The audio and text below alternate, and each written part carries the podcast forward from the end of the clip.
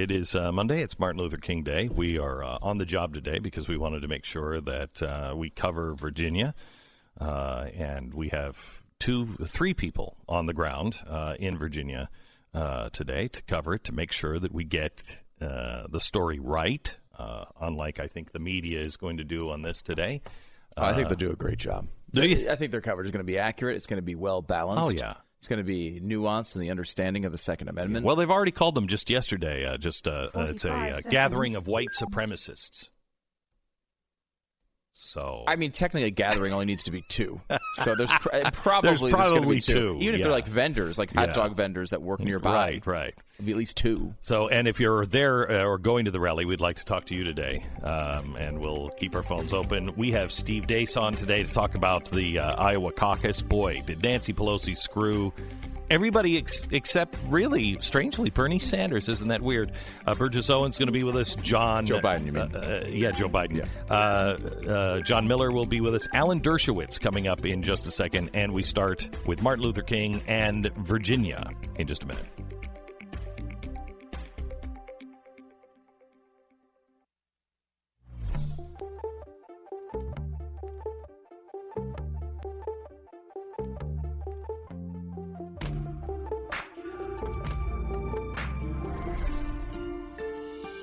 Fusion of entertainment and enlightenment.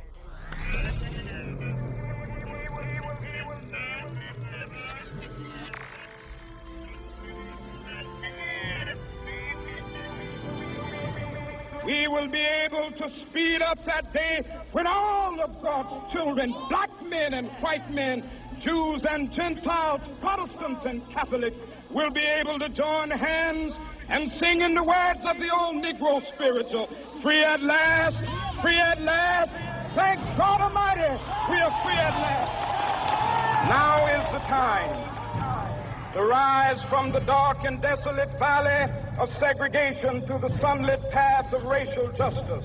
Now is the time to lift our nation from the quicksands of racial injustice to the solid rock of brotherhood. Now is the time to make justice a reality for all of God's children.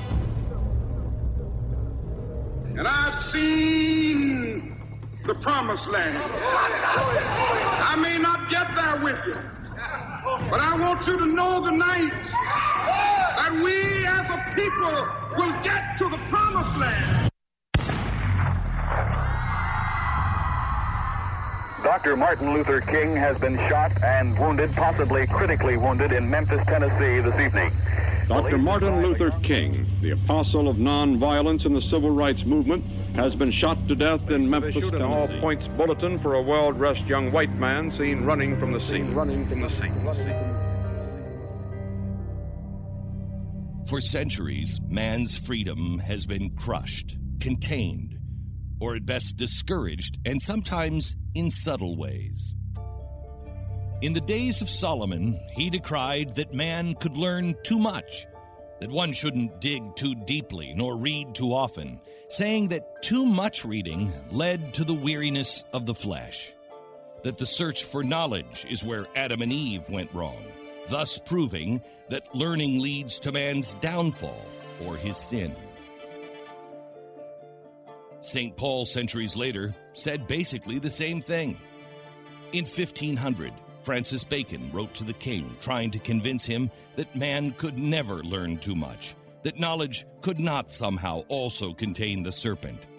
Yet free thought continued to be squashed.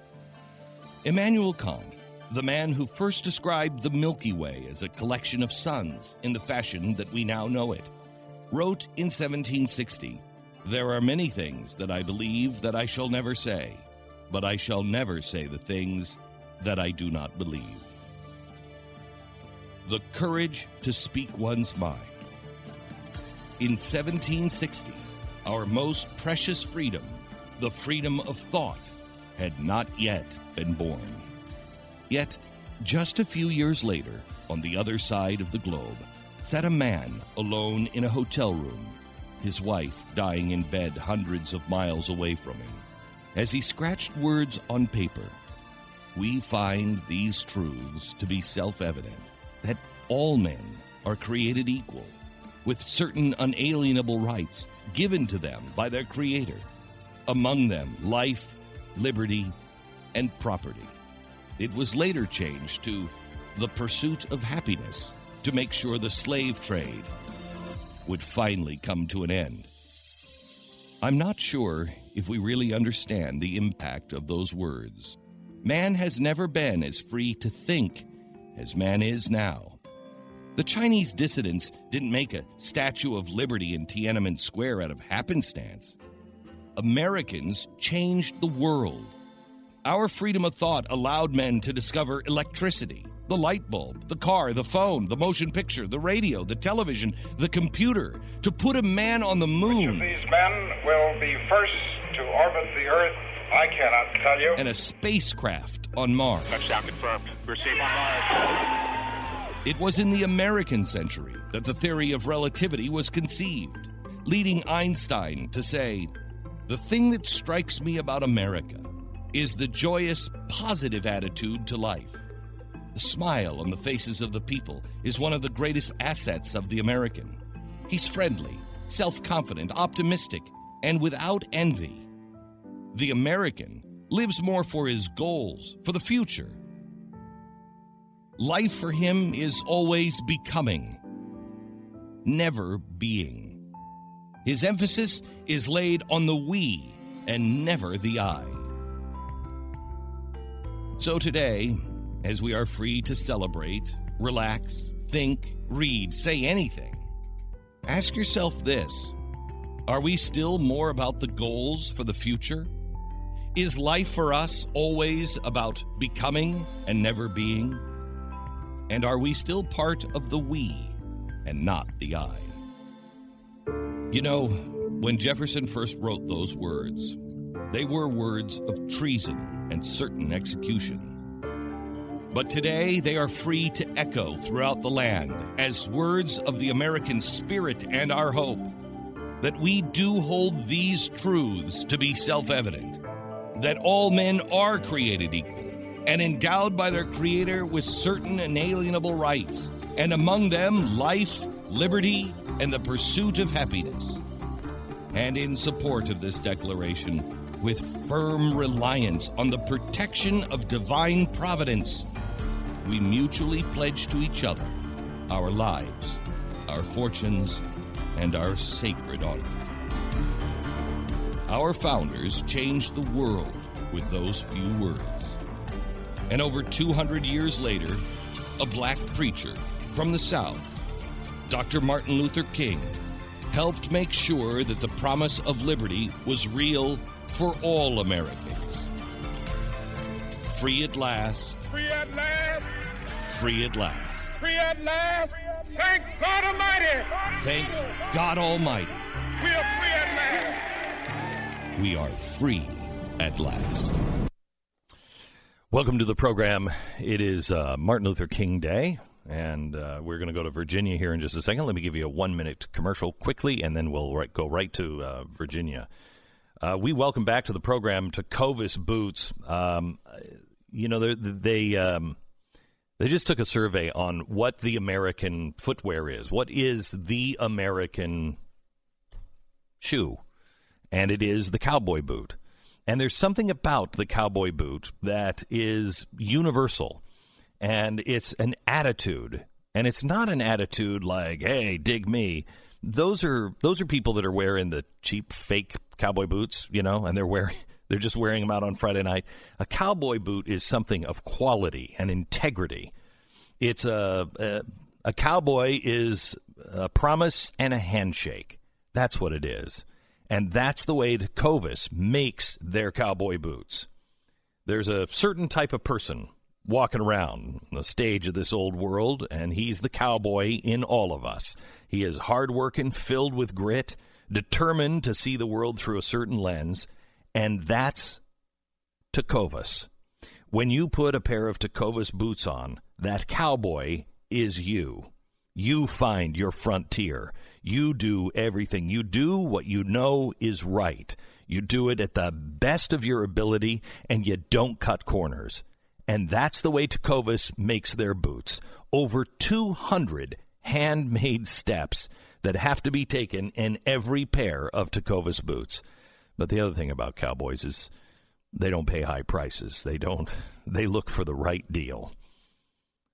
So, go find the frontier inside of you.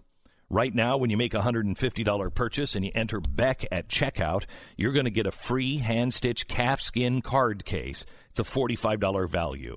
You can carry your cards and your cash in it. Tecovas does not discount their products because they sell them directly to you at amazing prices already. This is twice the boot for half the cost. Card case is free with a $150 purchase, but only through the end of January. So go now to Tecovas, that's T-E-C-O-V-A-S dot com slash Beck. Find your pair. Remember, enter the promo code Beck at checkout. Tecovas, Western goods for your frontier.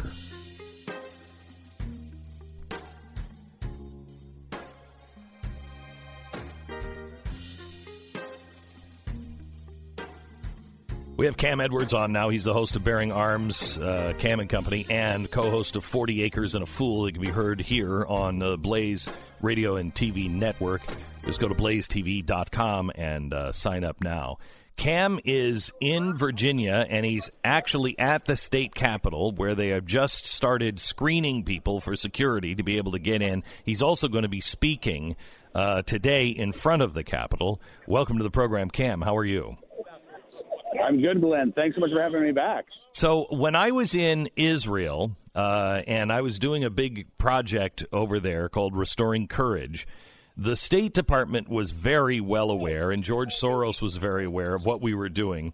And uh, they did everything they could to discourage people from coming. They, the State Department, actually issued the day of uh, all Americans should not be anywhere near the Temple Mount because of security uh, on that day. I feel like the same thing is being done uh, in Virginia. Is there a real sense of foreboding and danger there, or do you think this is hype? You know, honestly, Glenn, I got to tell you, I mean, there are tens of thousands of Virginians that are downtown right now, and and the the mood here is is not one of fear and foreboding. You've got a lot of folks with smiles on their faces. They're energized to see their fellow gun owners. I talked with folks from Lebanon, Virginia, which is about a six hour drive from Richmond. They headed out last night and arrived. There are uh, folks coming in from all across the state and really even, you know, all across the country. I talked to the gentleman who drove up from North Carolina, not to start any trouble, but because he wanted to stand with Virginians in support of their Second Amendment rights. And, you know, so far that that is what we have seen here. There are several thousand people on the grounds of the state capitol. Uh, there are far more surrounding the uh, the state capitol outside of that security perimeter. Uh, but everybody has been peaceful. Everybody has been uh, uh, calm, and everybody is is hoping to send that that that message to Governor Ralph Northam that uh, his gun control agenda is a huge mistake, and Virginians want no part of it.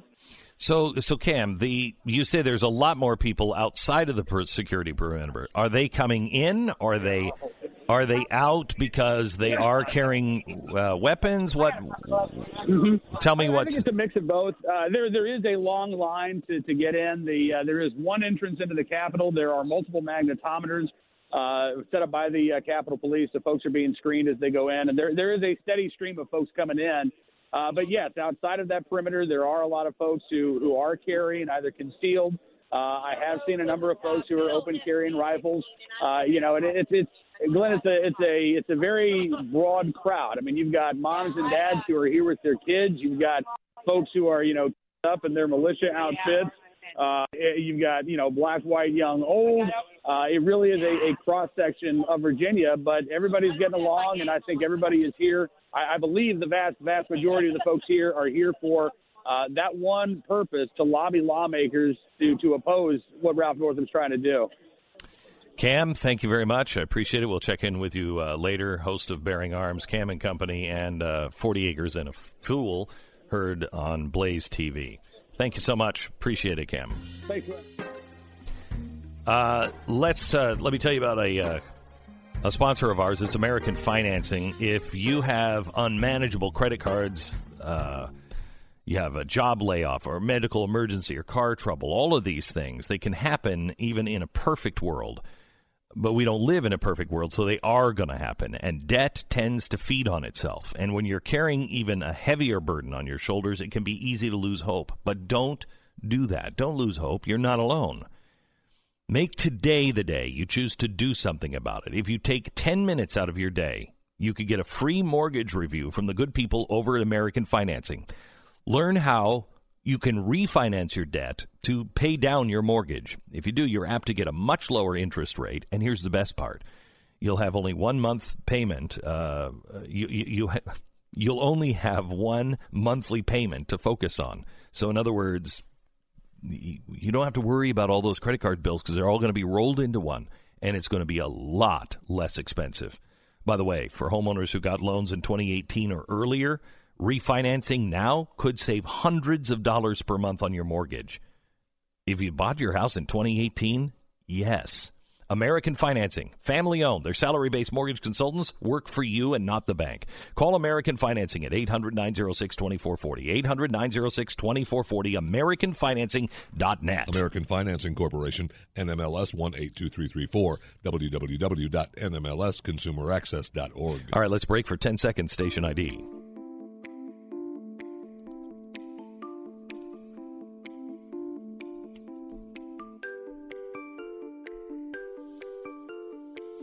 Alan Dershowitz is going to join us here in just a couple of minutes uh, with the latest. He is, and he's been appointed uh, to the Trump team for impeachment. He's said some things that I guess are very controversial.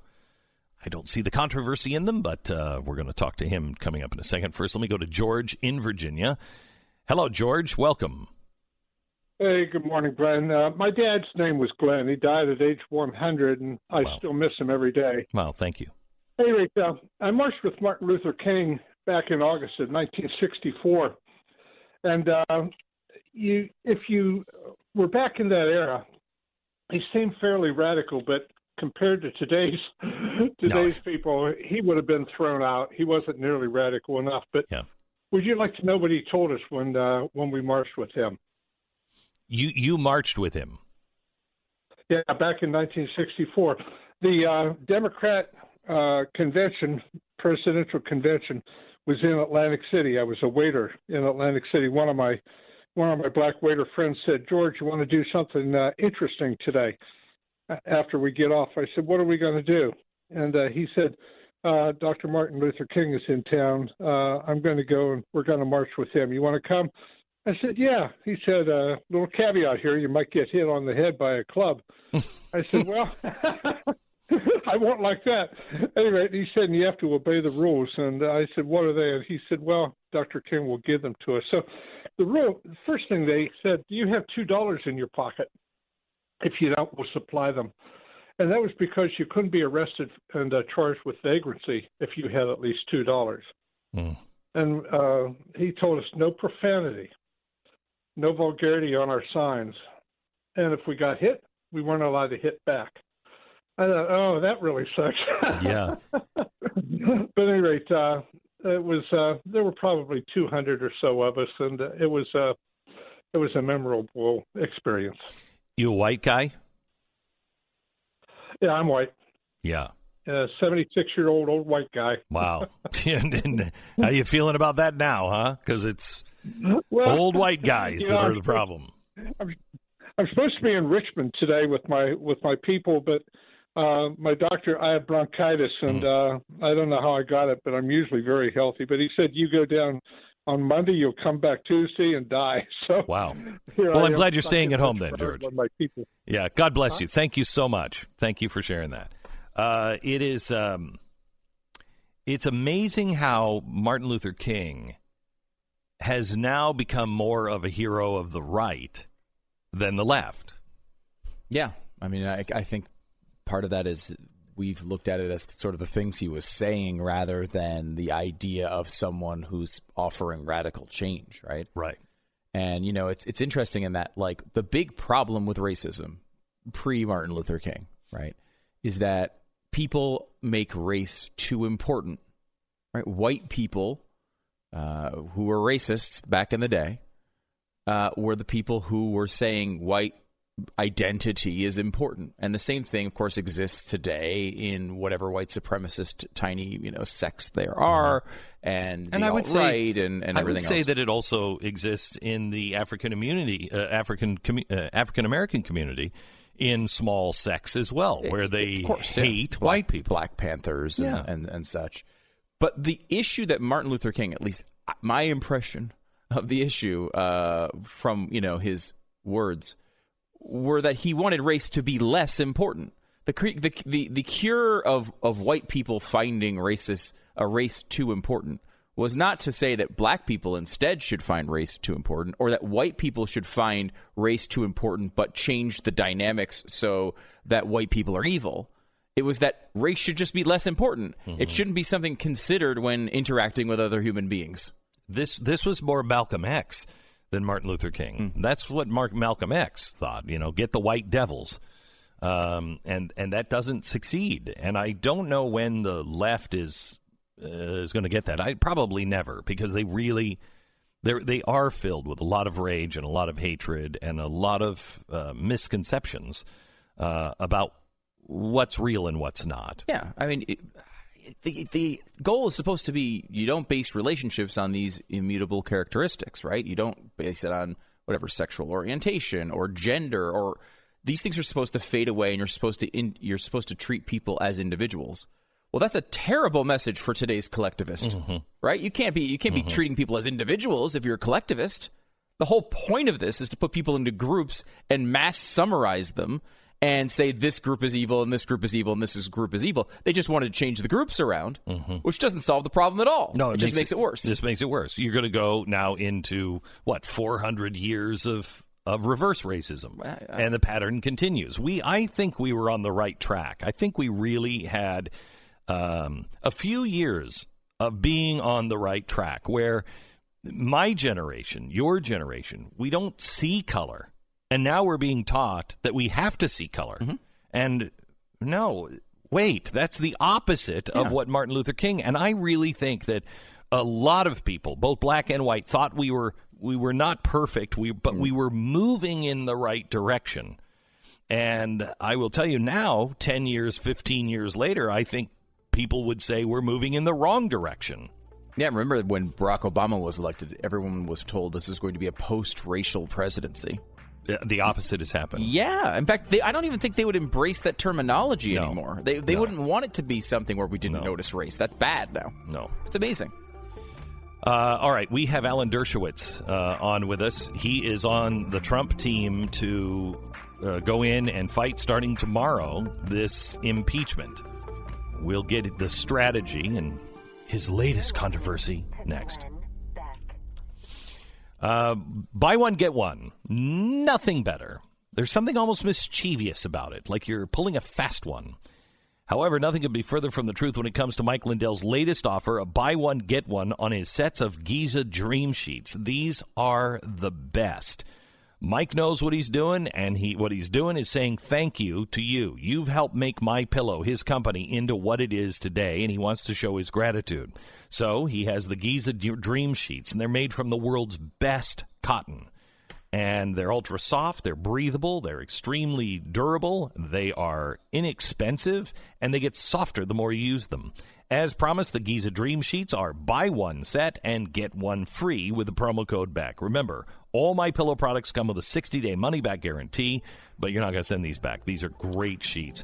Just go to mypillow.com, click on the new radio listener specials, buy one pair of Giza sheets and get the second one free. Also, deep discounts on all other My Pillow products. Enter the promo code Beck. Call 800-966-3117 or go to mypillow.com. Promo code back. You can click over to your podcast app today and sign up for the Glenn Beck podcast, as well as Stu Does America, which starts this week. Check it out, blazetv.com. Use the promo code Glenn, 10 bucks off.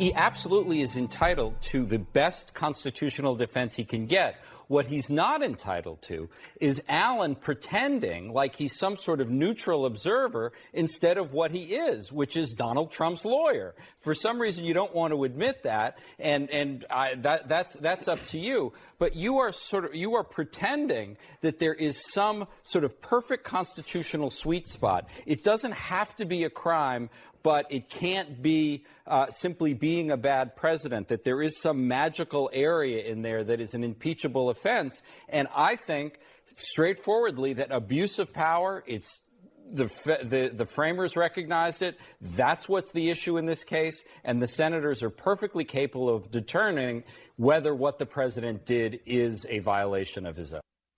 Alan Dershowitz is here. Uh, and uh, I want to ask you, Alan, maybe I've missed this, but they're not accusing him of abuse of power, are they? They're saying that he uh, um, uh, he ref- he refused to uh, acquiesce to Congress.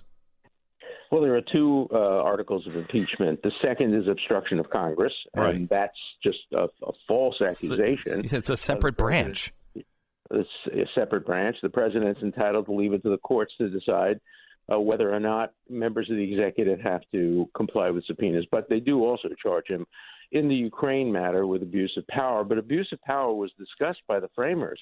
It was given as a reason why we should have uh, impeachment in the Constitution at all. But then when it came to coming up with criteria for impeachment, the framers refused to include abuse of power because it was too broad, too open ended.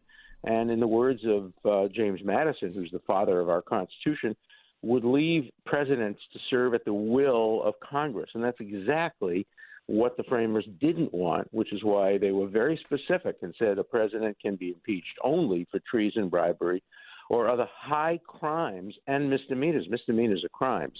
And according to Blackstone, whose book was the most influential one at the time, uh, a misdemeanor is a species of crime. We think of it now like jaywalking, but that's not what it was meant at the time. No, misdemeanor. In fact, at common law, there was such a thing as a capital misdemeanor. A per- person could be executed. For example, if somebody shot the king's deer uh, in the king's park, that would be regarded as a misdemeanor, but uh, he could lose his head over it. It's just that his blood wouldn't be tainted, his family wouldn't be suffering, but because it wasn't a felony. But uh, misdemeanors could be very, very serious. They also included um, things like maladministration, but uh, the framers explicitly rejected. There was actually a vote on maladministration, and it went down, I think, uh, nine to two or something like that. And then the person who offered that amendment withdrew it and substituted high crimes and misdemeanors. I've now read, I think, every word of every framer um, debating impeachment. And I've also, of course, read the Federalist Papers, and I've read um, the statements made by the lawyers in the trial of Andrew Johnson, and I think I'm I'm pretty well prepared to uh, help inform the senators. Uh, Jeffrey Toobin seems to think somehow it's a sin for me to um, be presenting my case to the Senate because I'm not um, involved in every aspect of the um, of the trial. Uh, very often, I come into a case as of counsel on the constitutional issues, uh, and I don't get involved in the day to day issues in the case, but I just present on the constitutional issues. And that's precisely what I'm doing in this case. It's consistent with what I've done in many, many other prior cases. And there's nothing unusual about it. Um, but, you know, people don't want to address my arguments on the merits. What right. they want to do is attack me personally. And that's what's happened in this country. Everything's become a personal attack. People won't talk to me, people won't engage with me because they think I'm representing the and, devil and I'm the devil's advocate. And you are still uh, a liberal Democrat. It, I mean, liberal Democrat, right? I mean, it's not, yes. It's crazy. Um, all right, L- let me ask you on abuse of uh, abuse of power. If they're charging abuse of power um, in the Ukraine, uh, they're saying basically that they he was uh, trying to withhold money, et cetera, et cetera. But how can you prove that? without um, going into what the president was concerned about on the abuse uh, of the Ukrainians through the State Department, uh, you know, through our embassy in 2016, and also the use of our money being laundered uh, and shipped back to uh, to Hunter Biden. How can you possibly make this case without going into what the president said? I need you to look into these things. Well, I think there's a fair point for that. And if witnesses are called by the Democrats, obviously witnesses will have to be called by the Republicans. and one of the issues will be when the president said uh, on the telephone call to the president of the Ukraine, um, uh, I, I, need you to look into whether or not there was an investigation of, of Hunter Biden. Um, we have to see because remember we do have a conversation between Joe Biden, who I like, and uh, who uh, I've known for many, many years. But there is that conversation in which he said he told the Ukrainians that unless they fire the prosecutor within six hours, the money will be withheld. Now, the question is was that prosecutor corrupt? Should he have been fired? Uh, was he looking into uh, Hunter Biden? Was that abuse of power? That will have to come up. right. and that will have to be look, I don't think abuse, abuse of power is a constitutionally impeachable offense, regardless of who does it. I don't distinguish between Democrats and Republicans. Um, but I think that all these things would have to be looked at, and the trial would be interminable. It would take forever if witnesses are called. But if that's what the Senate wants, excuse me, they have the authority to do it because they make the decisions. So wouldn't to, um, yeah wouldn't abuse of power be like what Nixon was doing, using federal agencies for his own wouldn't abuse of power be Barack Obama with the, the IRS or his administration with the IRS? Well, with Nixon, he committed crimes. Um, at least he was accused of committing crimes. That is, paying hush money to witnesses. Um, he, he was accused of telling his associates to lie to the FBI, of erasing a tape. All of those would be criminal if they could be proved. Whereas what's alleged against uh, President Trump is not criminal. If they had criminal um, issues to allege, you, you can be sure they would have done it. If they could establish bribery or treason, they would have done it. But they, um, but they didn't. They instead used this concept of abuse of power, which is so broad and general that any president could, as you say, any president could be charged with it. So is it is it accurate to describe the impeachment? Because um, I don't think a lot of people even understand how this works. But um, you know, on a very surface level, that what the the House did is almost like a grand jury. That's right. And then it's passed over to the Senate. Now, can right. they continue to add new things? For instance, this Lev Parnas stuff, which I find interesting at best, uh, but yeah. they uh, can they continue to evolve the charges? Well, they can add new evidence of the original charges, but they can't add new charges, charges. without going through the impeachment process in the House. And, you know, that's so Lev Parnas would be a hard case because to the extent he's alleging something different, that may be require going back to the House. To the extent that he's simply allegedly adding evidence to what's already been charged, then it probably wouldn't have to go back to the House. But, you know, these are issues that would have to be determined by the House and the Senate because the Constitution doesn't lay out the procedures. It just says the House shall be the sole judge of impeachment and the Senate shall be the sole judge of conviction or acquittal. And what is the role of, of uh, the Chief Justice? no one knows. Um, it, it's more than symbolic. I mean, he's put there only in case of presidential impeachments. Now, you can argue one of the reasons he's there is because the um, uh, president pro temp of the Senate uh, is, vice- is, in the line of succession right. the president, so he shouldn't be there. But I think there's another reason. I think they wanted to add a judicial element to so important a job as as removing a duly elected president. So I think the chief justice has some role to play, but what exactly it is, nobody is sure. What are the things that we should be watching for uh, Alan, from both sides? What are the things that think, will show us one way or another which way this is going? Well, I think the questions from the senators and the questions from the House managers, I'm looking forward to those questions already.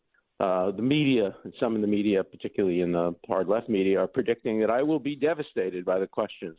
I, I, I assure you, I'm going to be very well prepared for any question that's asked me. I've argued 250 appeals over a 50 year period, I've never been asked a question during that period of time that I wasn't prepared for, and I intend to be prepared for Uh, the questions here, whether my answers suffice or not, is going to be up to the senators, but I will be prepared. So, are you going to be testifying, or are you going to be advising? Because no, you're not.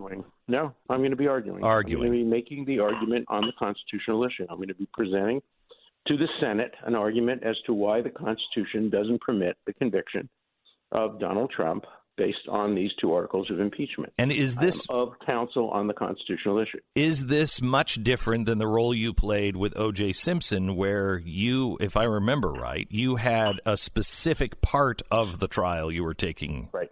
taking on, right? So, is there any well, that's difference? Exactly right. I hadn't thought about that. That's exactly an analogy. In the O.J. Simpson case, I came in and uh, made arguments, uh, specifically arguments that related to the appeal. Somebody on CNN yesterday compared me to um, a special teams player uh, in the Super Bowl. That's a fair point. I mean, I'm going to come in and maybe kick the extra point or kick the field goal that hopefully wins the game. How do you feel about the team that the president has assembled, and and if you've had any kind of look into what they're doing, do you feel confident that they they are going to be prepared? It's a team of excellent, excellent lawyers. Um, uh, Pat Cipollone is a first-rate lawyer. Uh, so is Jay Sekulow, and of course um, uh, Ken Starr, uh, Pam Bondi. Um, the rest of the lawyers I really don't know, but Isn't, I have a high level of confidence in the lawyers that I know. Wasn't uh, Ken Starr, Stu? Wasn't wasn't he? I mean, I thought he was making statements against uh, Donald Trump this whole time. Why was he was making statements against Bill Clinton? He was the chief prosecutor, of the special counsel. No, I remember. Yeah, I remember that, but I think recently I don't I, remember him. I don't remember that. Yeah, okay, all right, could be wrong. Uh, Alan, thank you so much, and uh, best of luck. When will we be seeing you? Uh, Probably Friday, but we can't be sure of the schedule. We'll know better tomorrow. Okay, thank you so much. Good. Appreciate it. Take care, Beck. Well, welcome to a new year. The perfect opportunity to take your business to the next level by hiring the right people. And sometimes finding quality candidates is really hard. It's hard to find good help these days. You've heard that forever. But now, especially with what are we at? 3.4% unemployment? Yeah, something like that. Yeah, it's the lowest crazy. in 50 years. Yeah. That is crazy.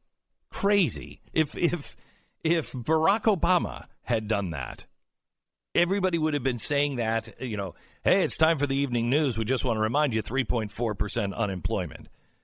You don't even hear about it. But that's one of the reasons why it's hard to find really good help is because they're, I mean, it's competitive now. It's good for the worker.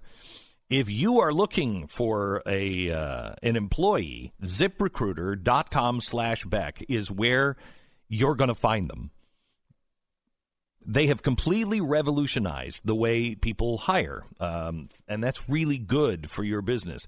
ZipRecruiter sends your job to over 100 web's leading job boards, but they don't stop there. They have powerful matching technology that scans thousands of resumes to find the people with the right experience and invite them to apply for your job. So you're not you know, you're not like uh, that judge in Miracle on 34th Street where they just dump all the letters. I want it on my desk. That's what you get when you're usually going through, uh, and it's just a whole, just a dump of names. ZipRecruiter goes through them. They highlight the best ones that are really, truly matches for you, and you start on the first day. You'll get good candidates, quality candidates, usually on the first day. ZipRecruiter.com slash Beck. That's ZipRecruiter.com slash B-E-C-K. Try it for free today. ZipRecruiter.com slash Beck. You're listening to Glenn Beck.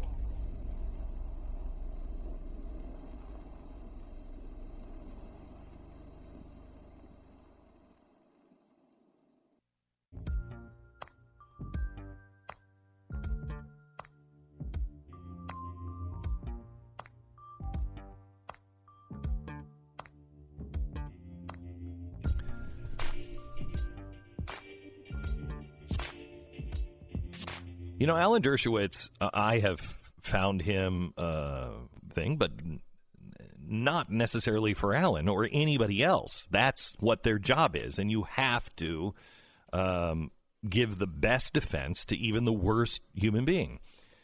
But I found him credible, and especially now, if you remember right, he was writing his book on the impeachment of Trump, but it was impeachment of Clinton.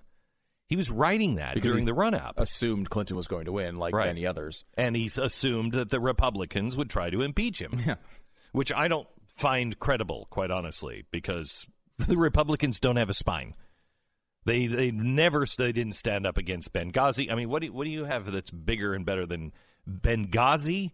The lies told there, the emails, everything else. You didn't do anything then. Well, they, they talked a lot about it, but they didn't actually. Yeah, uh, I mean, they did. They did investigate Benghazi a bunch of times.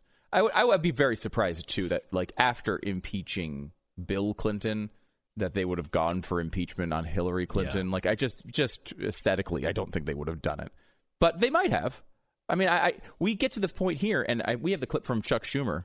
We should play this at some point. Uh, we have time today. I don't know if uh, let's see. It's twenty two seconds. Yeah, you Yeah, so here's here's Schumer Go on ahead. impeachment, nineteen ninety eight. Listen to this. I expect history will show that we've lowered the bar on impeachment so much. We have broken the seal on this extremely extreme, extreme penalty so cavalierly that it will be used as a routine tool to fight political battles. My fear is that when a Republican wins the White House, Democrats will demand payback. Mm-hmm. Yeah. Andrew Wilkow actually found that, uh, and- which is an amazing clip. Yeah. Uh, he's on Blaze TV, by the way. Uh, but you listen to that, and it's like he's just describing, he's mapped out his future, right? He's mapped out this exact scenario that you're and seeing today. This is what Alan Dershowitz is standing up against. Mm-hmm. I mean, Alan Dershowitz is a liberal Democrat, which gives him credibility. He's not a Trump fan, uh, you know, politically speaking. Why is it that people just won't listen? Because it, it hurts their narrative. It, it really hurts the nation when either side behaves this way. Back in a minute with more. You're listening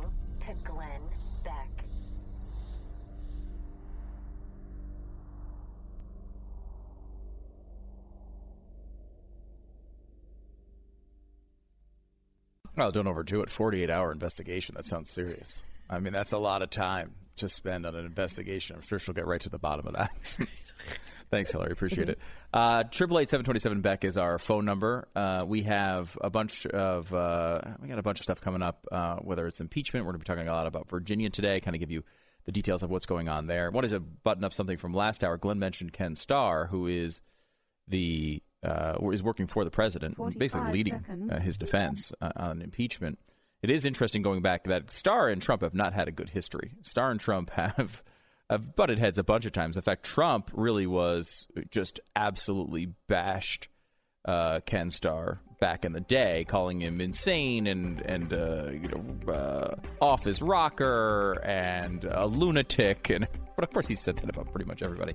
Um, with Starr recently has he he said uh, the Sondland uh, day was a bombshell day. He said doesn't look good for the president. Also mentioned uh, that this tweet about Yovanovitch, the ambassador, um, said it was quite injurious to the president. So he has been critical, but he's on board for impeachment. Radio show starts now.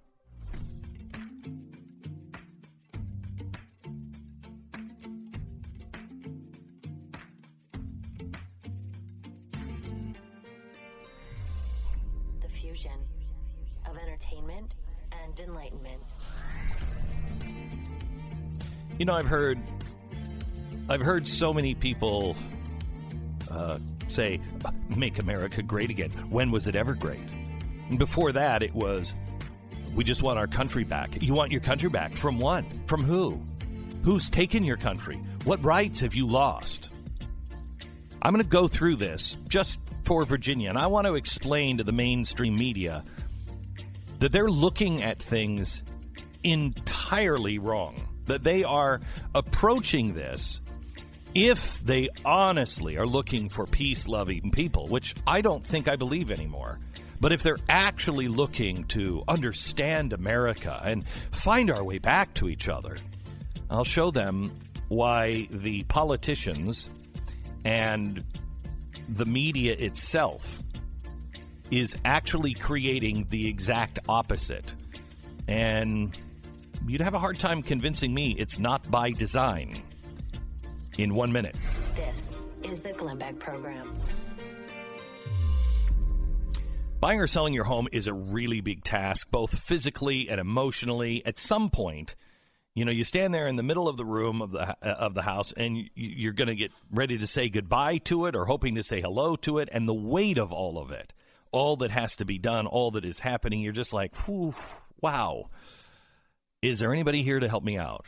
This is why we created Real Estate Agents I Trust, because the hassle, the emotional strain of buying and selling a home is really, really too much, especially if you don't have a great agent that is good at what they do realestateagentsitrust.com we scour the country to find the, the agents with the best practices the ones that uh, truly care about the customer do what they say you know kind of a, a handshake is the contract kind of attitude and they're going to get your home sold for the most amount of money and for the fastest possible time they're also going to help you buy the right house in the right neighborhood. It's realestateagentsitrust.com. No matter where you are in the country, we have a real estate agent for you. And if we don't have somebody that we really feel great about, we won't recommend anybody in your area.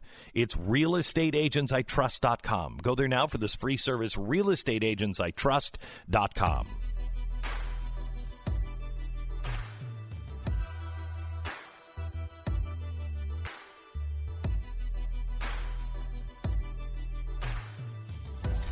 So it's on Martin Luther King Day, and uh, maybe today, uh, for those media members that haven't started suddenly hating Martin Luther King, perhaps uh, we can have a conversation with you about what was Martin Luther King really talking about, and how does this relate to today? Because his message, I think, is more relatable today. Anybody who is thinking, I've got to pick up arms because it's so crazy out there, look at Martin Luther King. Martin Luther King knew he was going to die. And I think he knew he was going to die the day he went to the sheriff's office and he said, Hey, I want a handgun. I need a gun to protect myself. And they said, Well, you know, Mr. King, I think the best thing you could do to protect yourself is to let us handle your security. I mean, there's no reason you need a handgun. Well, people are people are shooting through my front window at night. Well, I think we can handle all that. For your own safety, sir, I don't think we can issue you a gun permit. Martin Luther King wanted a gun permit, couldn't get one because the government didn't agree with him. Martin Luther King challenged us over and over again America, live up to your promise. Read your Constitution. Read the Declaration of Independence. Where in it does it say you can treat someone differently? Now, the left is. the left says that they get this, but I think the left has only gotten this for power.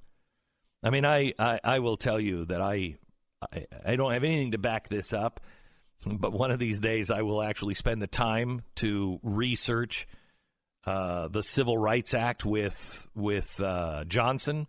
How do you get a guy who is an absolute racist, who stands against the Civil Rights Act, to five years later become its champion? I believe he saw the power and the destruction of the African American family in that legislation.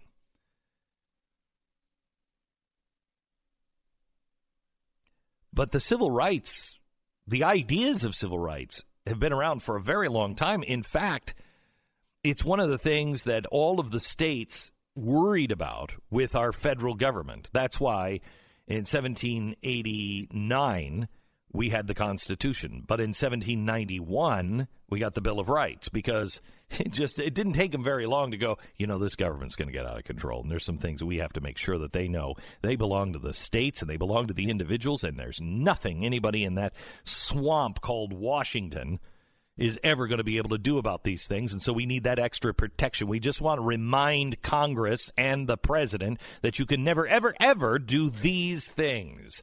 And that's how we got the bill of rights but right now, you have people pretending that they want peace, pretending that there are enemies of the Constitution and our way of life that are not only outside of our own borders, but there are also those who strangely believe in the Constitution. They're the ones to watch. They're the real radicals. Let me start with Virginia. What's happening in Virginia? They have a big rally today in Virginia, and they are. It is a. It's a day where you can go and and talk to your representative in the state house. This is a tradition in Virginia. And so it's Martin Luther King Day, so you have the day off, so you can go ahead and, and, and petition the government for things. Well, there are tens of thousands of people that are going all over for, for Virginia because they believe their government is out of control. Now, the GOP screwed everything up, and then the the Republicans stayed at home and didn't vote. And so what happened? They have a Democrat Democrats controlling the House and the Senate and the the governor's house. So you've you've got a people who are in a pact to steamroll the rest of the state. If you look at the map of Virginia on how many counties and how many areas have decided to pass pro Second Amendment uh, rules and claim that they are they are uh, people that uh, uh, they're safe counties. If you look at this map, it's almost all entirely green of where these laws have been passed. And then there's a couple of yellows, which means it's uh, it's ready to be heard in those city council or those those county council meetings. There's a couple of those. There's a couple of uh, orange ones that say they're, they're starting to um, you know move and make progress. There's only two little teeny spots that have stopped this legislation and said we're not going to be a sanctuary city. It's really, truly, remarkably overwhelming. But it doesn't have to just do with the guns. But let me talk about the guns for a second. The first thing that this this Democratic uh, governor and House and Senate did in Virginia was to protect the governor from impeachment. Now, this is really interesting as the Democrats talk about how we've got to be able to impeach on the lowest of bars. They're protecting their own governor from impeachment. And remember, this is this is Governor Blackface. This is Governor. Uh, you know, we'll decide after the baby is born whether they should live or die. This guy's a radical as he is. But he got all kinds of protection. He didn't have to go away. Any Republican that did anything like that would have been gone before he even finished the sentence. But they protected him. And now, as soon as everybody was reelected, they protected him even more. And they said, you know, it used to take 10% to be able to have a petition to impeach the governor, but we think it should be 25%. And so they passed that and got that through. So they're making it harder for the people to impeach. Now, why would you do that? Well, you would do that if the governor said, "I'm I'll sign whatever you send, but you better protect my my butt." And so what did they decide to do? In Virginia, new gun laws, age requirements, ban on assault weapons, ban on magazines, limiting outdoor ranges, this is this is an amazing thing. Why, why would you be limiting outdoor ranges? People don't like to shoot indoors, generally speaking. You like to go outdoors. It's loud, it's obnoxious, it smells. You like to go sit outdoors if you can. Why would you be limiting outdoor ranges? Just to make it more of a hassle, make it something that you don't enjoy. They are, they are talking about passing the red flag confiscation laws. Now, this one I love. In Virginia, you only have to have a 51% certainty that that person is is trouble. Only 51%. I'm going to come back to this. I want you to remember that. Their red flag laws allow the police to come into your house and take your weapons if they're 51% sure that you're a trouble. That you are you're going to cause some sort of harm to someone, to someone in your house. Maybe someone in your house is going to cause harm to somebody else. You lose your weapons.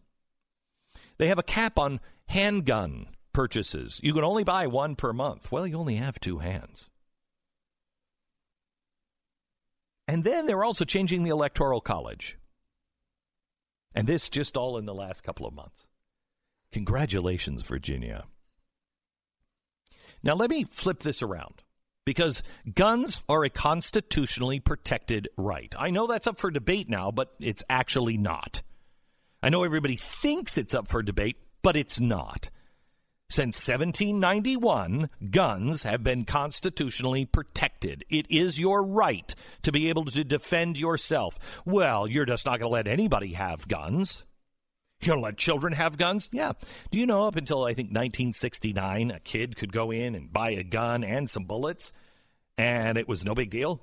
Why? Society was different. There's a problem with our society. Have you seen that that uh, London in England they're now coming up with new knives without a pointy end. They're round. Why? Because there's so many knife knife crimes. Why are there knife crimes? Because we banned all the guns because there were so many gun crimes. So now we have to ban knives. We can ban hands eventually, ban rocks eventually. It's a societal problem. It's not a gun problem or a knife problem. It's a human problem. You're denying something. But it's a fundamental right. Now, let me ask you if I flip this around and all of a sudden Republicans took control of your state, and the Republicans said, you know what? Um, anybody who is going to uh, speak out uh, against the government or anything that we do, if we're if we're 51% certain you as a teacher or a professor are going to teach things that the state doesn't like, 51% uh, we're going to ban you. You I mean you can go to court and you can fight it, but you have to prove your innocence. And you may not even get it back even if you're innocent. Do you think people would be sitting around on their thumbs? if I said, you know, eh, we got a new law we're going to pass, it's if we're 51% sure that that Muslim over there is probably up to some no good stuff, he might be involved in terrorism, he might hold views that are that are really kind of anti-American, and I'm 51% sure we're going to take his right away to his religion and his speech. Do you think people would be sitting around? If we said, you know what, uh, we have the governorship, and in fact, we've just passed a new law where it's going to be harder for you to impeach the governor, and we did that obviously for a reason, wink, wink. Uh, we're going to pass a new law because we've had too many kids that are in college that are voting.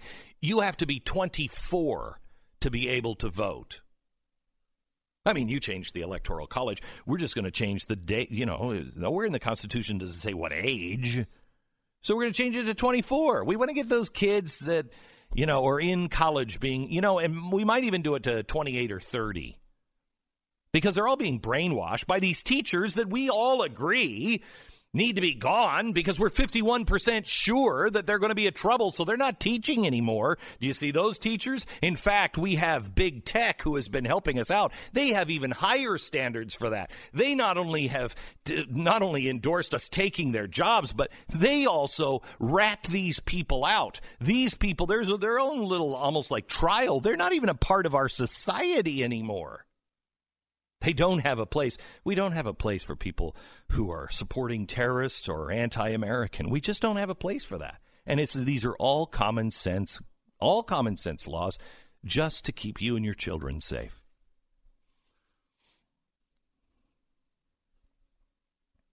Do you think the Democrats would be sitting on their hands? And by the way, just so you know, I would be joining them in the march or the rally for the return of their rights. I would be joining them speaking out against any state where a GOP would try to do something like that. Because our rights belong to us, not them. And they are universal. It doesn't come with, with a political voting card. They're universal. It doesn't come with a, I'm a white person, I'm a black person. To all men.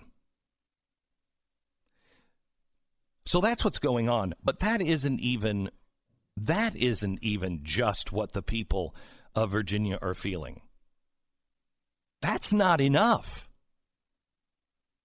Let me tell you the rest of the story in one minute.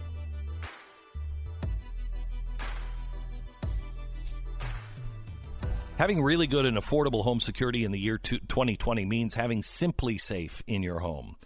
It is so great. I mean, new technology when it first comes out can be very, very expensive, but then as it catches on and as as things get cheaper and cheaper and cheaper, so does well, so does anybody who's actually doing the job and not trying to gouge your eyes out. I mean, you'll see if you have home security from another company, you'll you've noticed that your prices just keep going up and up and up. Why? It's easier to do this stuff now. Shouldn't it be coming down? Why are you signing these big long contracts and paying for all this expensive equipment that's not that expensive? For $15 a month, you can step into a whole new world of peace of mind. The equipment is sleek, almost invisible, and it is state of the art. It's simply safe. They have real time video verification, a whole team to do this, which helps your uh, police officer uh, respond to your distress call 350% faster than with any other burglar alarm. Hello? This is the real deal. This is the future. All of it monitored by 24 7 security professionals. They can set it up for you if you want. You really don't need it. Or you can set it up yourself. SimpliSafe experts are willing to do. You control them, not the other way around. There are no contracts, and you're spending about 50 cents a day. What are you thinking? Secure your house and your family now. SimpliSafeBeck.com. Go to SimpliSafeBeck.com. Get a free uh, SimpliSafe security camera, normally $100. As you order today, you'll get that free at SimpliSafeBeck.com. We break for 10 seconds, station ID.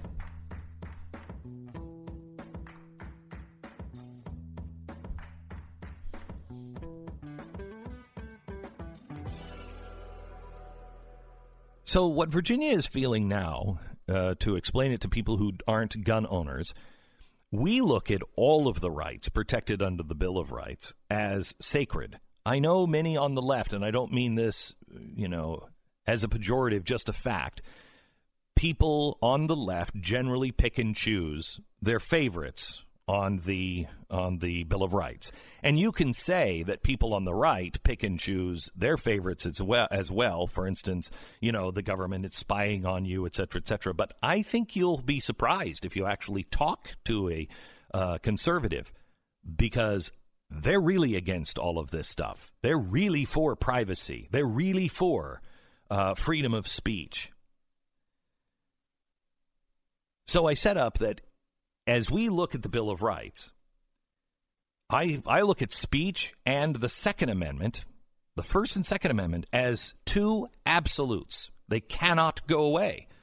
These two are the foundation that protect all other rights.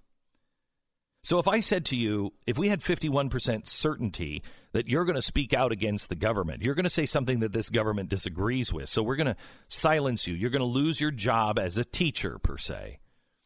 And we have we're going to make this worse now because this is this is the thing that the media doesn't understand. We're going to make this worse by not only having this, but we're going to have a nationwide press that says, "You know what? They're right.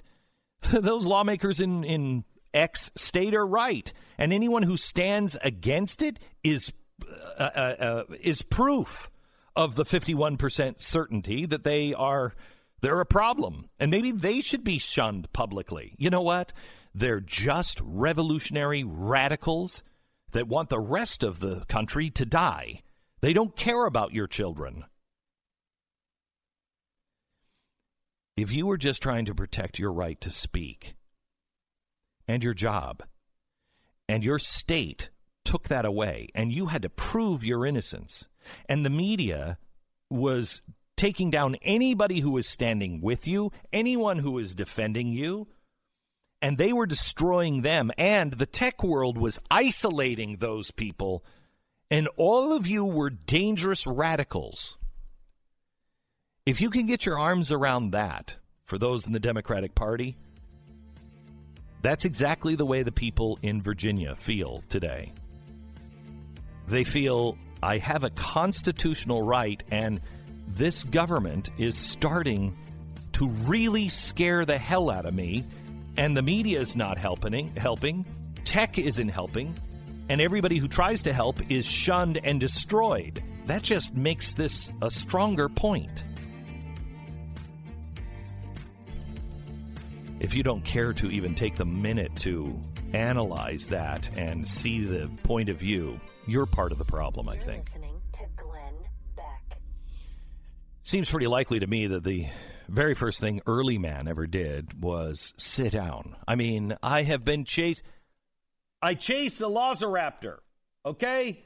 Those velociraptors, they were going to eat me. Can you just stop talking about your day for a second? I just want to sit down, put my feet up, grab a beer. Ugh. Think about football, which is going to be invented. That's the first thing I think man did. And then, on the millionth day, he created X Chair. X Chair. People didn't know how to make a truly comfortable chair. And now I think we do. I, I, think it would be really, it's weird. You go back to like the 1700s and all of the chairs and the benches and everything are really, what happened? What, you weren't thinking this through. X Chair is the revolution of chairs. Best chair you've sat in, 30 day money back guarantee, $100 off right now at xchairbeck.com. It's great office chair for home or the office. xchairbeck.com. Get all the best conservative shows Steven Crowder, Mark Levin, Glenn Beck, Stu Does America coming soon. Go to blazetv.com, use the promo code Glenn, and save 10 bucks.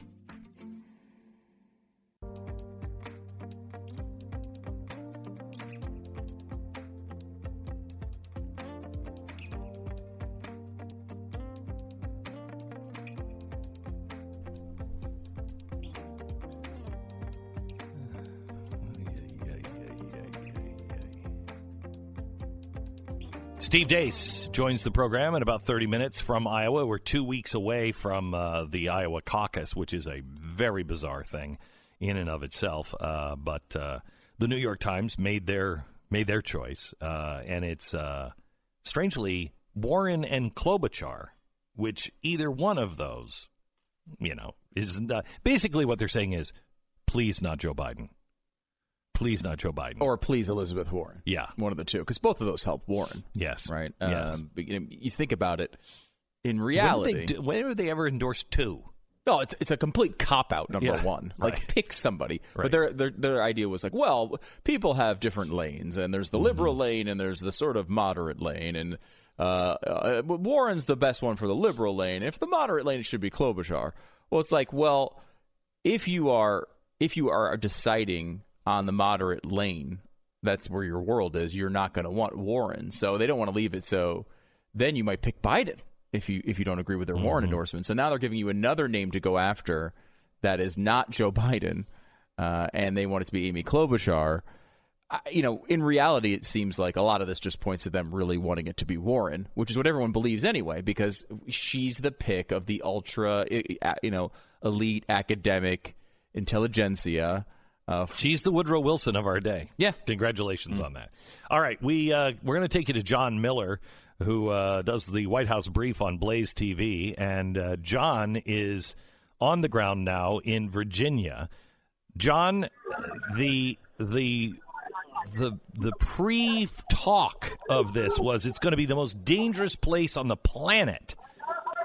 How's it shaping up here in Virginia? Yeah, well, you know, if, this is the most dangerous thing on the planet, then you know I, I I'm at a loss because we're right here at the perimeter, and you know beyond this line, beyond this this, this point, and I don't know how much you can hear, Glenn. People are chanting USA in the background. They're chanting resign Ralph. They're chanting a number of things, but the further you go, once you cross that line, you're not allowed to carry. So a number of people have made a point of carrying. Virginia, remembers, an open carry state. Uh, they've made a point of carrying to show that they are safer outside of the perimeter where they don't allow guns than they would be inside of that line. Hmm. And how many people are inside uh, versus outside? Uh, it, it's in the thousands. We're still we're still trying to get a count, an exact count. Um, but it's already packed. The rally, and it's not a rally. I should stop calling it that uh, because it really is just lobby day, which happens in Virginia every year. They've been doing it for 18 years, and uh, and, and it's already packed. It's supposed to start at 11, but they had to start letting people in at eight. So uh, you know, it's clear that this is something that uh, that matters a lot to people, and we're still just trying to get a a, a, a head count on numbers. But so, so Jon, uh, help me out uh, in looking at the uh, pictures of it. It is incredible how many people are there. Um, but um, talk to me a little bit about uh, the lobbying day. This has been in place for 18 years. This is the first time I think that they've ever had anything like this, uh, and the Democrats just freaked out. Explain what lobbying day is. Well, they, they come every year, and, and basically you, you go to the Capitol, and they have meetings where you, um, you you basically discuss legislation, and it's essentially to boil it down a, a way for Virginians to actually get their voices to be heard. Um, this year, because of the anti-gun legislations, red red flag laws, um, uh, basically clamping down on uh, on um, the kinds of weapons that you can have. Because of that, it reached a boiling point, and like you said, the Democrats freaked out about it. Um, but this is something that happens every single year. It's something that is completely legal. It's something that Virginians have been doing for years, and um, and because the kind of legislation that's on the table, which is gun rights legislation now, um, it, it, it's gotten to be a much bigger a much bigger deal. Um, Jon, tell me about the scene as I'm looking at some of the video. The people that are closest to the Capitol, generally white men, uh, which is going to make this very easy for the left to paint this as a white supremacist movement. Um, are you the only African American in the crowd? Uh, are there any I'm- I'm women not, and know, children? There, I'm standing actually literally right next to an Asian woman who's standing on a, uh, you know, on a, uh, on one of the steps here. Um, I would say, yeah, it's, it's probably it, it is a mixed crowd, but it's also uh, we're, we're, I, what I can see is not necessarily representative of who's here. So I'm not actually sure. I do know that um, I've already there's you know there's people of all colors, there's people of all genders, and uh, I wouldn't say it's all white men. I certainly I don't see any Nazis. I guess uh, we're waiting to see where where all the Nazis are hiding because that's what I was told he would be here. Yeah, um, and I think do you you remember Jon? You were with me as my assistant at the. You may have been an intern at Restoring Honor, were you not? When we went to Uh, Washington. I think I'm trying to remember. I was uh, I was right. I think I had just ended my uh, Internship. Sophomore year. Yeah, so I was, I was transitioning from an intern to a to an assistant. I think. Yeah. Uh, so you were my assistant. Remember how much the uh, the the organs of the state tried to suppress uh, attendance there by saying that it was going to be, you know, very violent and uh, awful, and uh, and uh, we were told that the Black Panthers were coming. Do you remember? Do you remember that? And it turned out not to be that. It, does it feel like the same kind of thing happening with the state of Virginia here, trying to suppress these You know, numbers? I, I'm with one of my producers, Beth, here, who just told me everyone to her has been an absolute gentleman. It has been nothing but peaceful protesters, and it's uh, this narrative that they try to frame, where everyone's violent, everyone's you know getting in clashes in the streets. It's just not. It wasn't the reality, Glenn, on uh, on 828. Not the reality now, and that is completely just a fabrication that I think they use to dissuade people from attending these events because they want to suppress the numbers because they want people to think that it's not important and they want people to think that no one's actually interested except for the fringe, which is just not the case. What I'm seeing is a bunch of just normal, everyday Americans who, believe it or not, actually value their rights. Believe it or not, actually value the things that are afforded to them by the by the Constitution, the Virginia State Constitution, and the and uh, and the country's Constitution. And so they, they they're probably going to find the craziest people they can and, and highlight those. But we've been here now for about a half an hour, and it's just everyday people you see every day, and no one's been anything but kind. Um, do you see the mainstream media anywhere? Uh, no, I have not. It's all uh, you know. There's local news.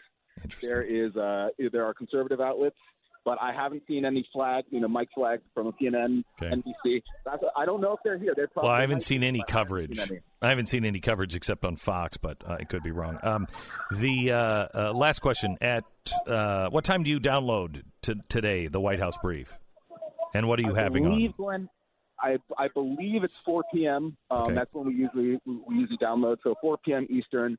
We're going to try to get some interviews with people on the ground here. We're going to try to get some uh, interviews with the organizers, the people who actually put this together, um, and and see what uh, you know what they say. Because what's fascinating to me is that you know these are people who it is so important to have this this right that they have literally said, "Hey, if the state tries to come after my guns, I'm literally willing to. I'm willing to go to jail. I'm willing to face whatever consequences uh, come my way, but I'm not giving up this right." It sounds like another period of time that we're celebrating today, Martin Luther King Day. Correct, correct, and it's and it's that's why it's so fitting that it's on this day, um, because it shows that American people, when it comes down to their rights, when it comes down to the things that they are allowed to do and the things that make living in this country great, uh, when it comes down to those things, they have to. Uh, sorry, I'm getting pushed aside. They have to. Uh, they're they're not willing to give those up. Yeah. And they're doing it peacefully, but they're letting their voices be heard. Well, let them all know that we're behind them, uh, and uh, I appreciate uh, appreciate the fact that you're there, Jon, uh, along with a couple of other people from the Blaze that we will talk to later on in the program. Thanks, Jon Miller, the White right, House thanks, brief. You can uh, find his report from Virginia today. 4 p.m. Eastern time is the download time, and uh, you can get that only on blazetv.com slash, what is it, Glenn? Is it is that what it is? Uh, Yeah. Slash Glenn, and you can save 10% uh, today on your uh, Blaze TV subscription. We we really ask that you would subscribe. Uh, that's what helps us pay for all of the equipment and the plane fares and everything else to go and cover this stuff. Uh, and we are expanding. In fact, there's a new show starting uh, in I think two weeks.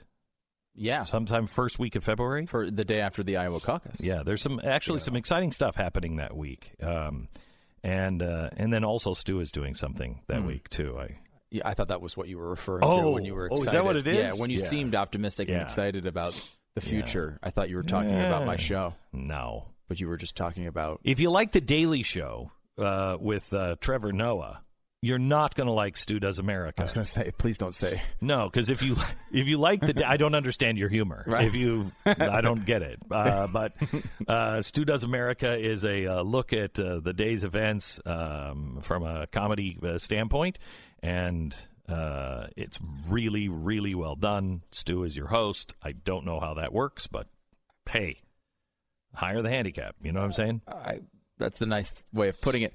Um, I should point out that there was a, an unfortunate, uh, I would say, inappropriate video that was uh, swirling around the internet. Oh, Uh, kidding was, me. Yeah, it it was a sort of a. I mean, you can go up to to uh, if you go to my Twitter page, twitter.com slash Mhm, Stu mhm. Does America.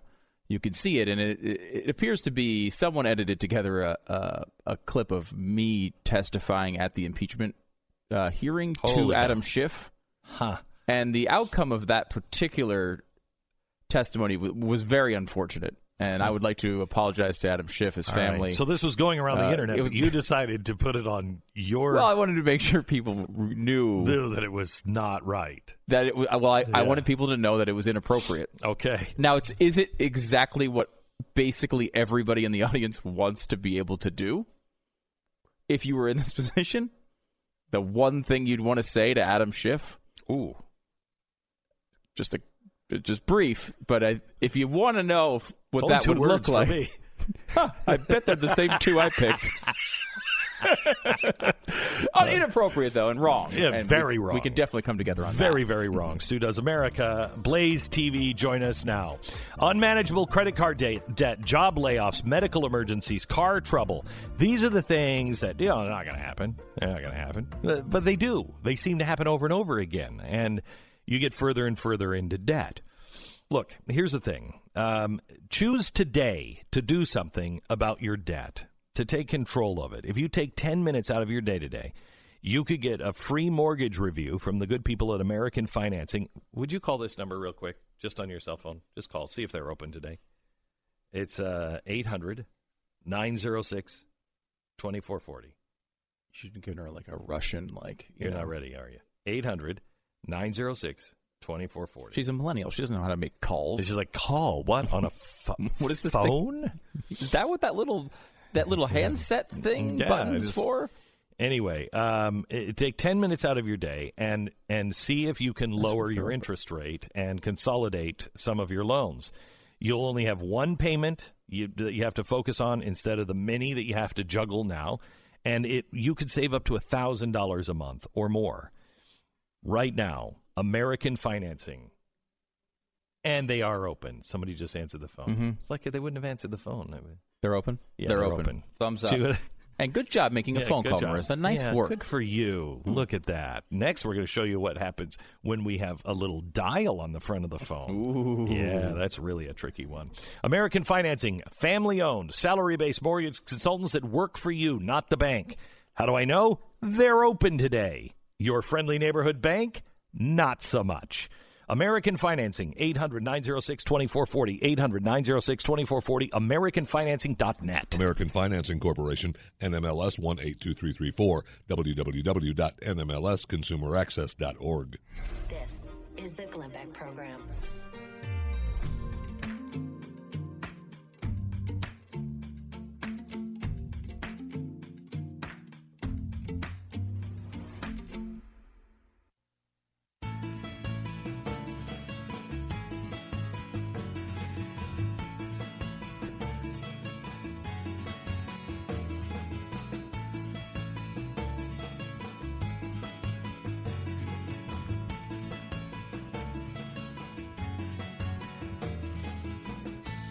So if you look at the uh, stock market, uh, I mean, we we broke thirty thousand on our way to what I believe is a melt up, uh, opposite of a meltdown. Obviously, uh, it goes way up and then it comes crashing down and corrects itself. Um, but if you look at the stock market and you look where that money is coming from, that is mainly from corporate buybacks, uh, corporations buying their own stock back, and uh, that's the that's the big driver uh, right now. And op- uh, companies are optimistic about the future. If you listen to Goldman Sachs for political uh, insight, you're going to find something that the mainstream media doesn't like. The 2020 presidential election now 10 months away. President Trump's reelection is all but guaranteed, according to the top clients of the Wall Street powerhouse Goldman Sachs. They had a global strategy conference in London last week, and they surveyed more than 150 of its clients and found that 80% believe that Trump is going to win re-election in November, according to Business Insider. Now, the reason that this is happening is because they're seeing the economy and they're watching the trends on the economy and they see how business is going and they just don't believe that the government is uh, or the, the people are going to throw out such a successful uh, government, if you will. Uh, we don't make changes when things are good, generally speaking, but that's, you know, we also don't elect, you know, Nancy Pelosi and uh, and uh, and Ilhan Omar, et cetera, et cetera, if things are normal. Uh, only 5% of investors told Goldman Sachs that they expect an economic recession this year. Last year, they said that it was going to be a close call. This year, they're saying they don't think it's going to be a close call with Donald Trump. That's partly when you start to see Wall Street fall apart, that will be because people start to believe that Donald Trump is not going to be the president, and it might be somebody like, um, you know, Elizabeth Warren Bernie or Bernie Sanders. Sanders. Yeah, I was talking to a friend of mine uh, who has a good amount of money in the markets and stuff, and he's not like a, a, a hugely political guy where he's like following every dip and twist and turn. Yeah, and he's just like if. If it, if it looks like Bernie Sanders is going to become Or president of the United Elizabeth States, Warren. or uh, he didn't, he mentioned Sanders specifically, but I, I agree with you. Warren's on the same page. I'm pulling my money out of the market. Oh, I'm getting out. I'm getting out. We will go into a depression. Bill O'Reilly said that Friday, and he's right. We will go into a depression if Bernie Sanders looks like he's going to be the president or is the president of the United States. All right. Back in a minute with a look at Iowa and what's happening there. You're listening to Glenn Beck.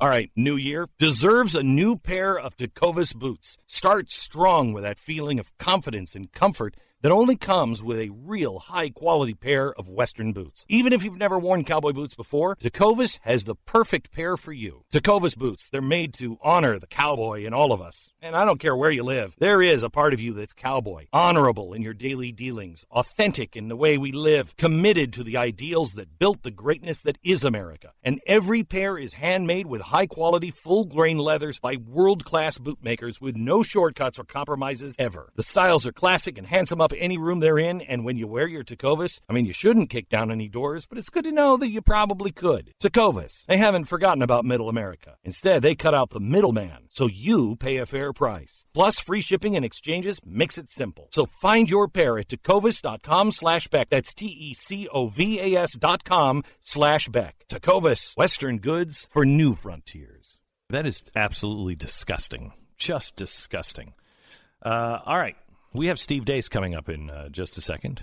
Uh, looking forward to hear what he has to say. We're two weeks away now from the uh, Iowa caucus. What's interesting is the impeachment is could possibly be wrapping up if they call no witness witnesses. The impeachment could possibly wrap wrap up, or they'd be in the middle of arguing over witnesses. Then you have the Iowa caucus on. Is that on a Monday night or a Tuesday night? And then the next Monday night, oddly Monday, I and then know if it always is. Tuesday is uh, the State of the Union address. and the launch of Stu Does America on the Blaze. I mean, what an amazing Blaze One TV. of those things just doesn't belong, but uh, we'll let you figure that out. It's was it's going to- to be a couple amazing uh, weeks. You may be up in D.C. for the State of the Union. Yeah, I'm gonna. I think I'm going to be there. Um, I, I I don't know. I've been trying to book you for the first show. I thought it would be interesting to give a perspective on Iowa and, and the State of the Union. Can, can we get that done now? I mean, can, we've No. got about ten seconds to kind of lock that in. Just uh, Uh, you, you'll commit no. to what? It's for your show. Two blocks? Nope. Maybe uh, a couple segments just to Nope. discuss. Nope. Anything on your show? Nope. You're not available, or Nope. what, what would be the reasoning? Standards. Standards. Even I have standards, and it's way too low for my standards. Way too low.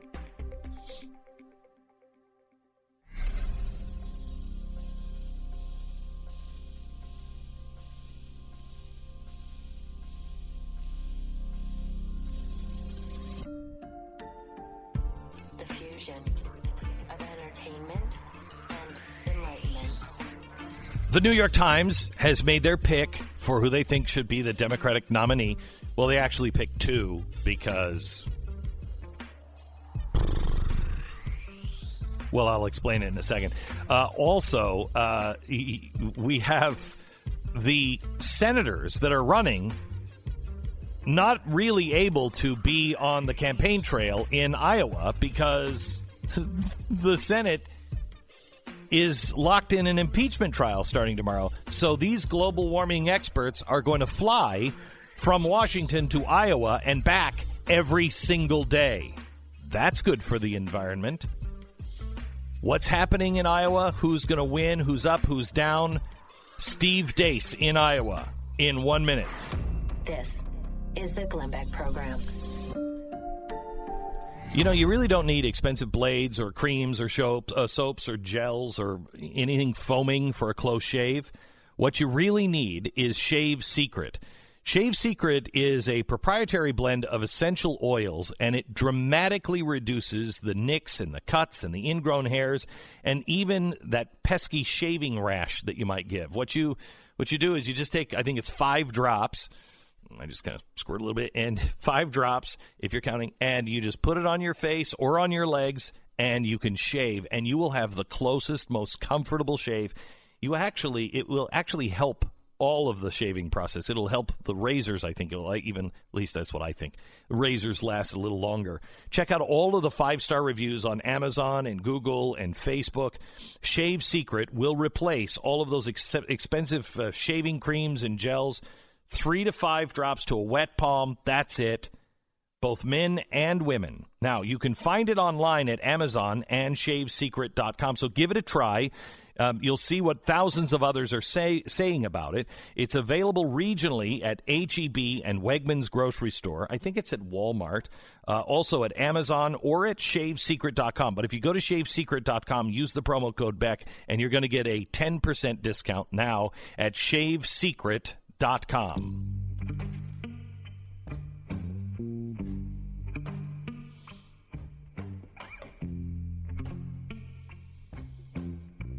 Mr. Steve Deace. Welcome to the program from Iowa.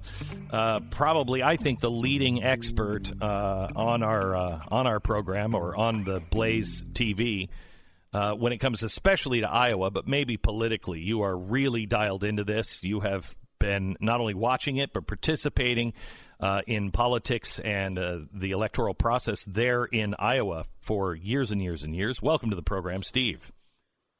Good morning, Glenn. Thanks for having me back. How is this how is this race different than the other races that you've seen over the over the years? I think what makes this race different than any other is this is this is 2012 for the Democrats, where if you go back to the 2012 Republican primary, it was all about anybody but Obama, anybody but Obama, anybody but Obama.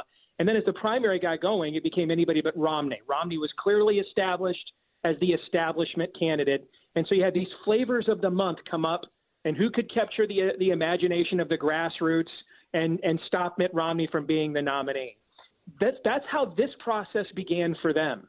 But they they ended up with somebody who who belly flopped as a Mitt Romney and is underperforming in the early states dramatically so compared to all of his national polling. And just to show you how ridiculous national polling is, today there's a presidential primary poll of New Jersey for reasons only Allah knows. Okay, I mean, there's there's no because I, I just wanted to bill people.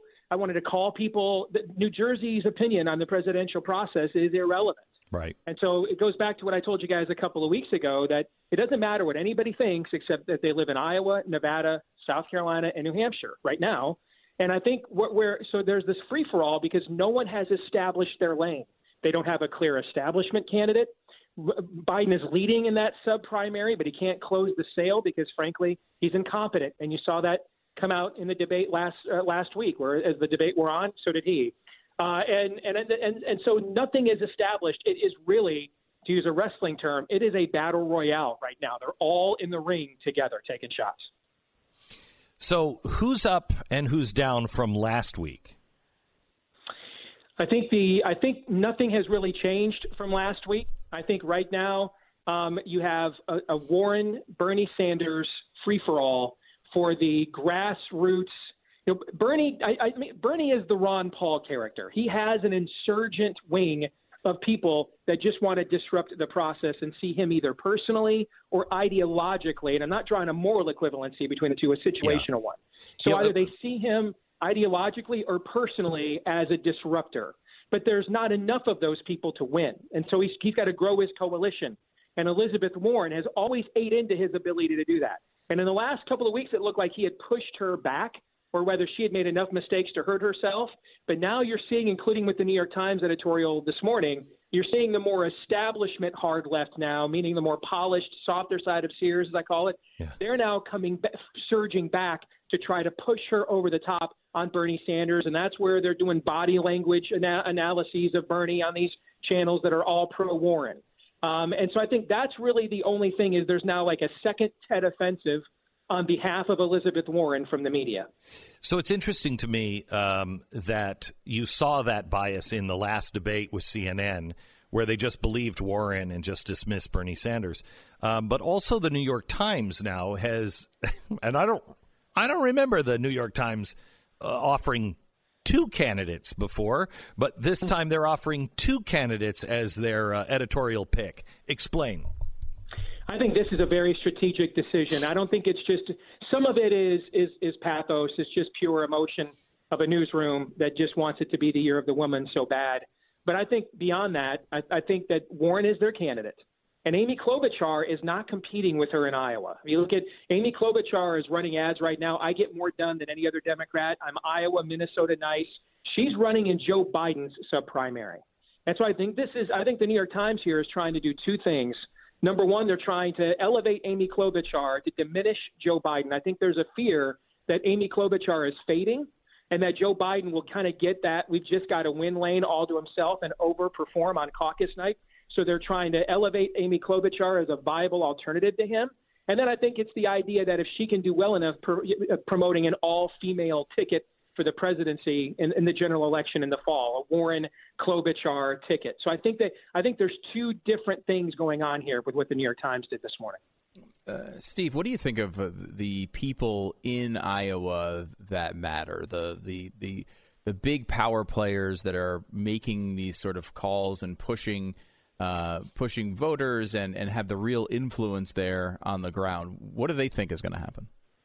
Well, they don't know, and I think that's why you have seen Stu Tom Vilsack, who was our, I guess we call a more moderate Democrat governor in the early 2000s, and um, I think that's why you're seeing him and John Kerry, who won who won the Iowa caucuses here in 04. I think that's why you're seeing a lot of the old guard come back in here. They're trying to they're trying to rescue Joe Biden. And I think if if they thought for sure that he had this, they wouldn't risk outing themselves and alienating their own grassroots. I, I think this is triage, or maybe it takes a village to win a caucus. I think they're all trying to chip in and carry him across the finish line here. And I think the goal is just get Joe Biden to Super Tuesday and all those southern states with all those black voters and just have him be viable until then.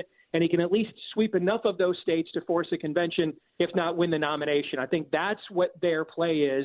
And and I think the fact that they're getting so active here down the street or down the stretch, Stu indicates they're concerned about his ability to close the sale. Well, that's that. I mean, that's worse than a Romney candidacy. Agreed.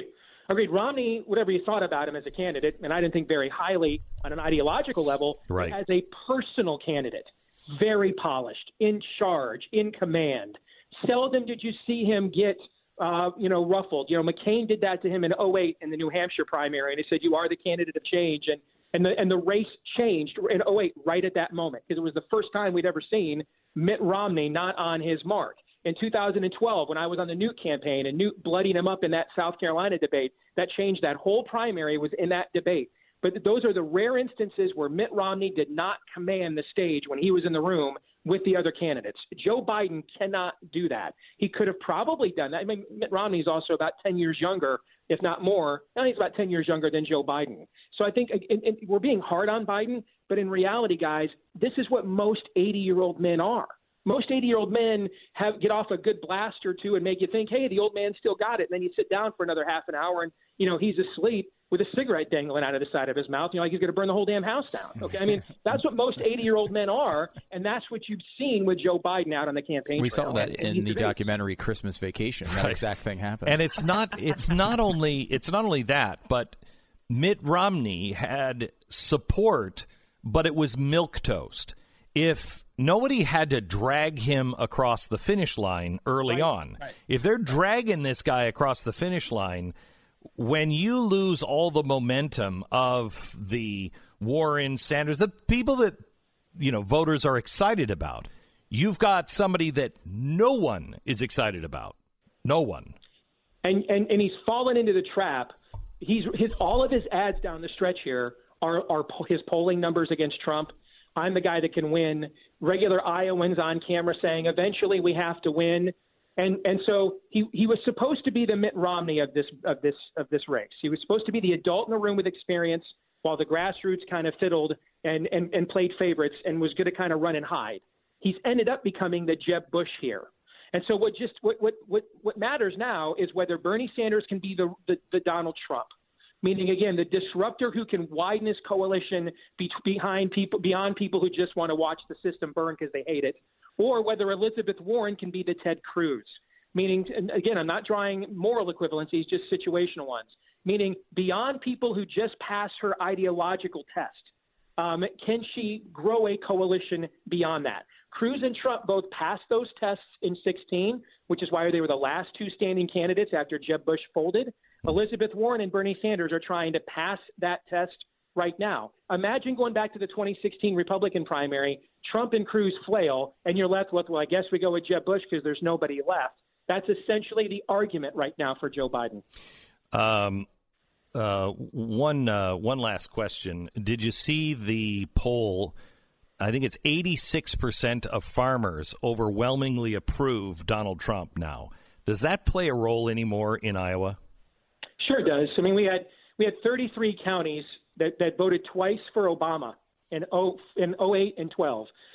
Pardon me, that voted for Trump in 2016, and he lost a lot of those counties in the 2018 midterms. Uh, and and that and you know that's why uh, we did, we had it was a good Democratic year in our state in, in the last election. So, yes, it does matter. It, well, let me put a finer point on it. It matters not as much as the national media thinks, okay, because that population has diminished, but it still matters more than most people probably believe. The truth is somewhere in the middle, but absolutely it does matter on some level, no doubt about it. Steve, thank you so much. Steve Deace from the Steve Deace Show. You can uh, watch his program on Blaze TV immediately following this program every day. Uh, and he is the guy to go to when it comes to the Iowa elections. Thanks, Steve. You bet. All right, NetSuite. If you don't know your numbers, you don't know your business. It's just as simple as that. Uh, the difference between having a dashboard and not having one is immense. When you're trying to make real decisions as a business owner, you don't know if you can really spend that money because you don't know where you are today. You don't know what money is still to come in, how much inventory you have. You don't have everything all in one place. You don't what's happening with HR. Having a dashboard and knowing everything is is going to help you win that that uh, arm wrestle with an octopus and it is winnable. You just have to have the information. NetSuite by Oracle. They do it. It's a cloud based business software system that gives you visibility and control that you need to be able to make the decisions to help your business grow. With NetSuite, you save time, money, and unnecessary headaches by managing sales, financing, accounting, orders, HR, all of it from your desktop or your phone. So know your numbers, know your business. Try NetSuite today. Schedule your free demo today and receive their free guide, seven key strategies to grow your profits at netsuite.com slash Beck. That's netsuite.com slash Beck. Set up your free demo and get your free guide today at netsuite.com slash Beck. We pause for 10 seconds, station ID.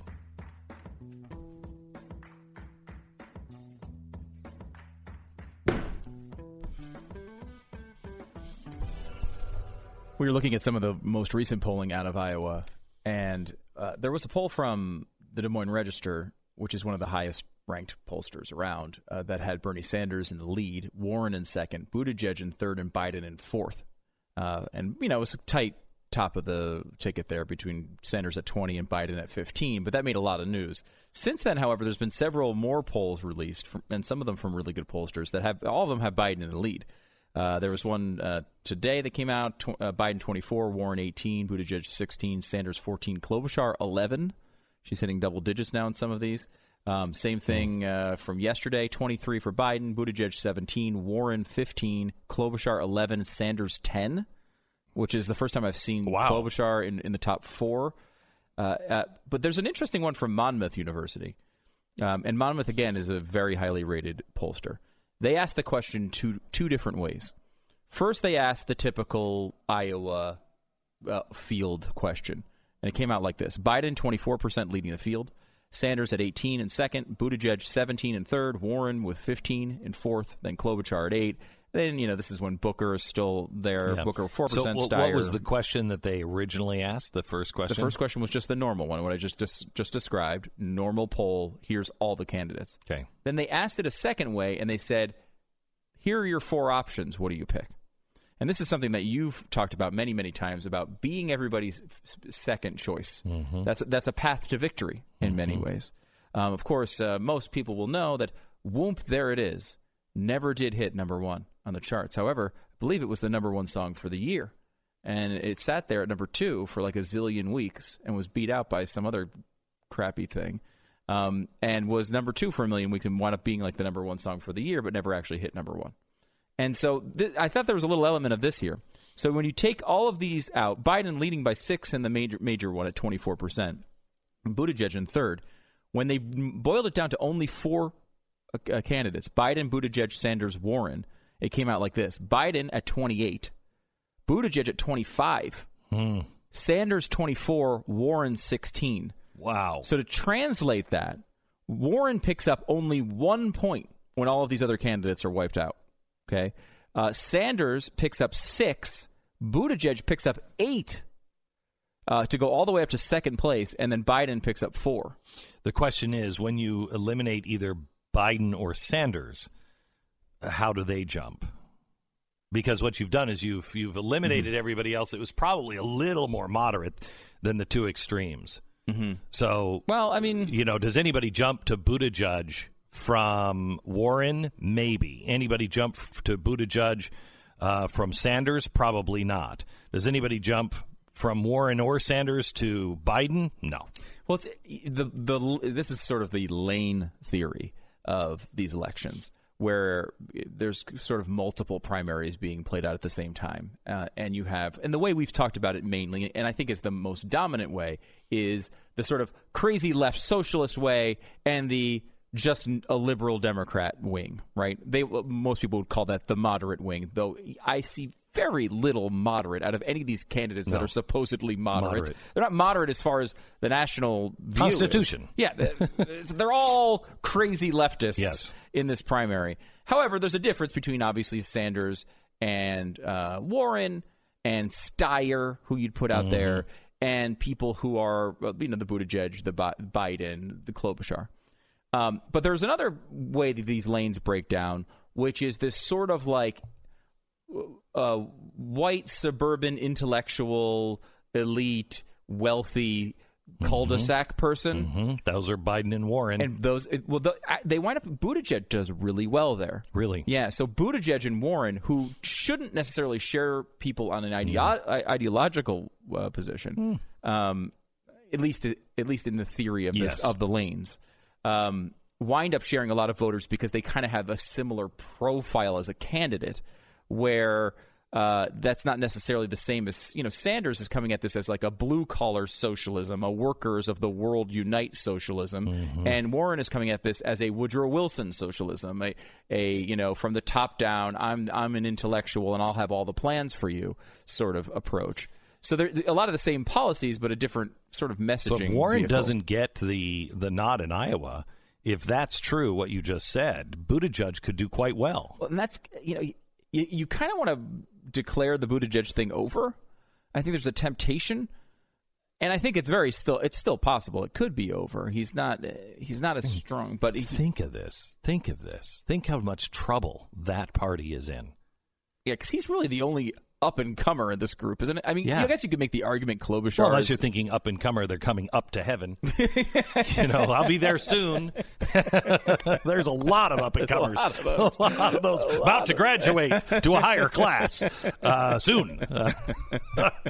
Oh, it is funny because you know the Democrats don't typically win with older candidates. No. um, this is you know the John Kerry sort of approach is not a very good approach for them. The you know Walter Mondale and it- it- like this sort of those were spring chickens Yeah, compared, to this. yeah. I mean, they're all. I mean, look, Trump's no spring chicken either. I mean, this is not a young field. No, but Trump doesn't feel, you know, like Warren. How old is Warren? She's got to be 75, 73. I don't think she. I think she's sixty nine no, or seventy. she's not. She's in her 70s. Okay, we'll get. She's not in her ruling on this. seventies. We're getting oh, well, then. I take this back. Uh, but I was going to say she She's 70. she's 70 Mhm. Okay, so she doesn't seem ancient to me. Where Bernie Sanders seems like Father Time himself. Uh, Joe Biden seems like Grandpa right before you take the keys away, or maybe it's a few days after before you ship him to the nursing home. You Yeah. know, Donald Trump doesn't move or walk or talk like an old guy. He just doesn't. And the Biden thing has changed a lot. Remember 2012, while he I thought he was terrible in the debate, he was aggressive against Paul Ryan. Oh, it he was, was- he, he he was in his 70s. He- yeah, this is now he's getting older and older. This is the Glenn Beck Program. I want to tell you about Tecovas. There is a certain type of person walking around the the stage of their frontier, if you will, and and they are a cowboy. They may not address themselves as a cowboy. They may not think they're a cowboy, but they are. They're somebody that shoots from the hip. They're somebody that's straight talking. They don't cut corners. They do what's right every time. That's why cowboys are still popular. Cowboys are still something people would strive to have that attitude of a cowboy. And that's what makes a Tecovas boot completely different because it is a cowboy boot, meaning they don't cut corners. They do the right thing. It's made by hand. 200 steps to make a Tecovas boot. And it's about half the cost of a boot similar quality because a cowboy wants a square deal. So I don't care if you've ever been around a farm or a ranch or a horse or a cow. cowboy boots say something about you and your personality. I'm different. I buck the system, and I have integrity. I want you to check out your new cowboy boots at Tecovas, T E C O V A S dot com slash Beck. Tecovas dot com slash Beck. As we mentioned, the day after the Iowa caucus, and starting next week, preview content for Stu Does America, a new show wherever you get your podcasts or on YouTube. Go to studoesamerica.com for the links.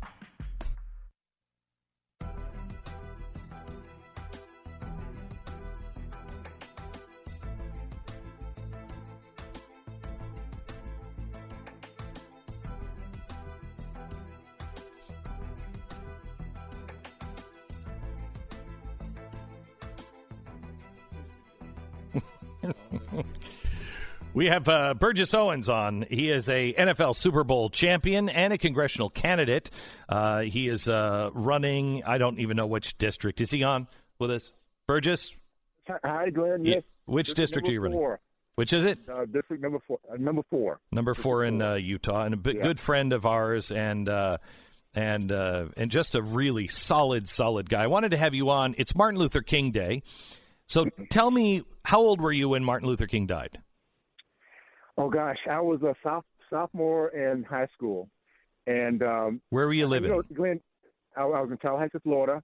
We had uh, we were actually uh, had, had, I was in a, a school we had integrated Ricketts High School, so we were going through a lot of that, that those, those issues during those days, and uh, pretty tumultuous times. But uh, uh, it was it was a time also where I can now reflect back, see the benefits of good men who did great things in that period, and now we're, we're living the results of that today. And if I can say, I can say this, I, I, I was looking at the search engine Bing today, B-I-N-G, and there's a picture of uh, Jackie Robinson and his wife and his uh, his son and a bunch of other men and women uh, marching together.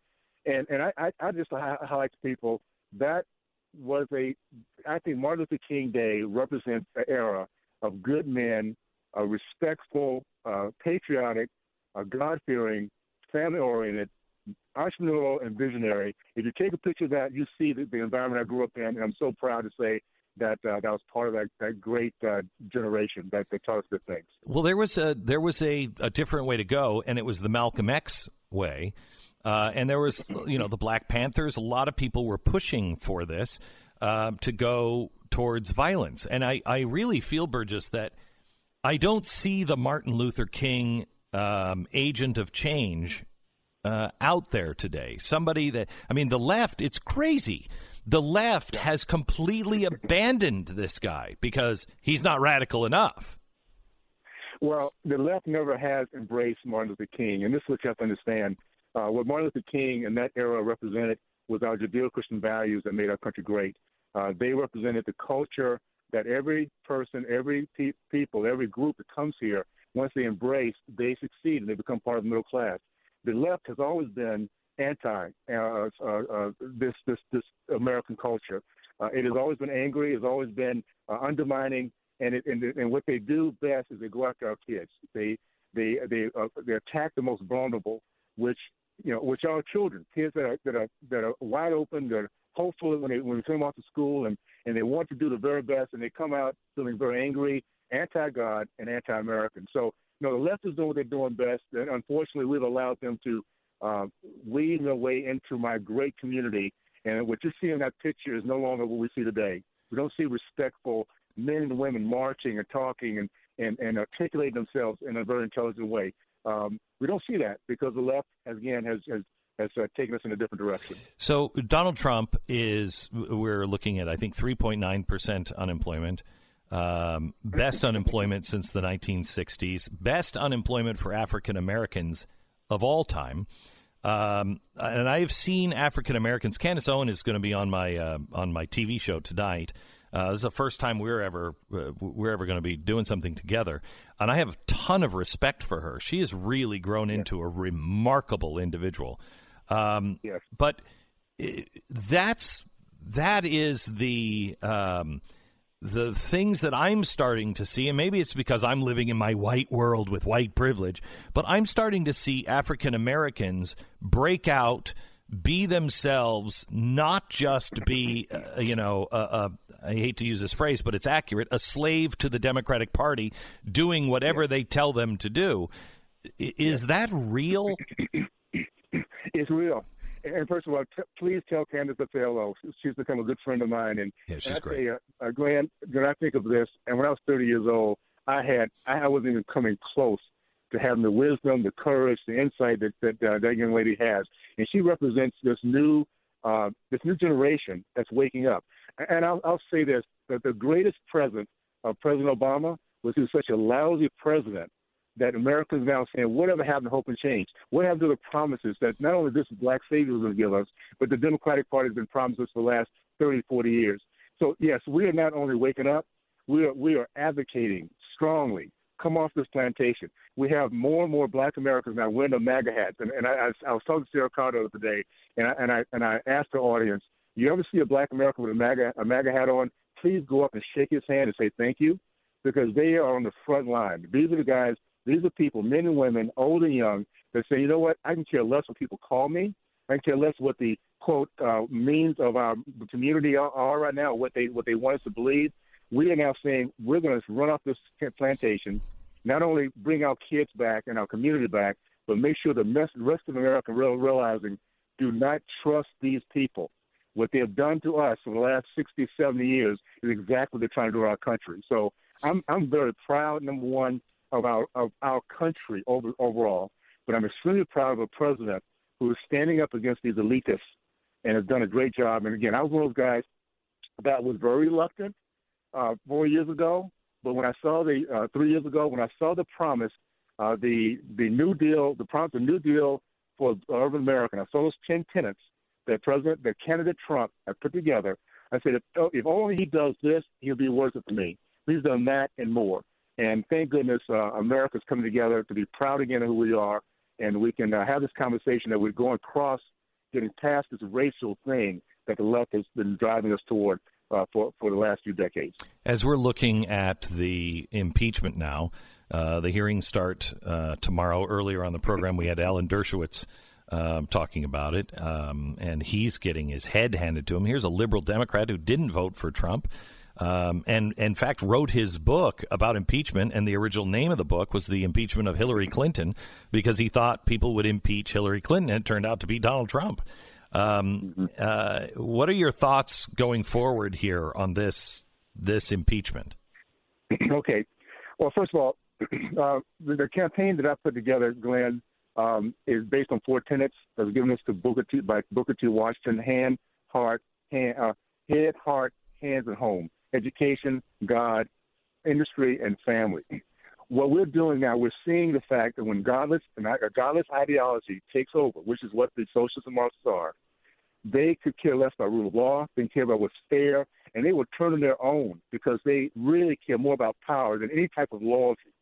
So this is what people have to recognize. Take God out of the picture, and you get to- total evil.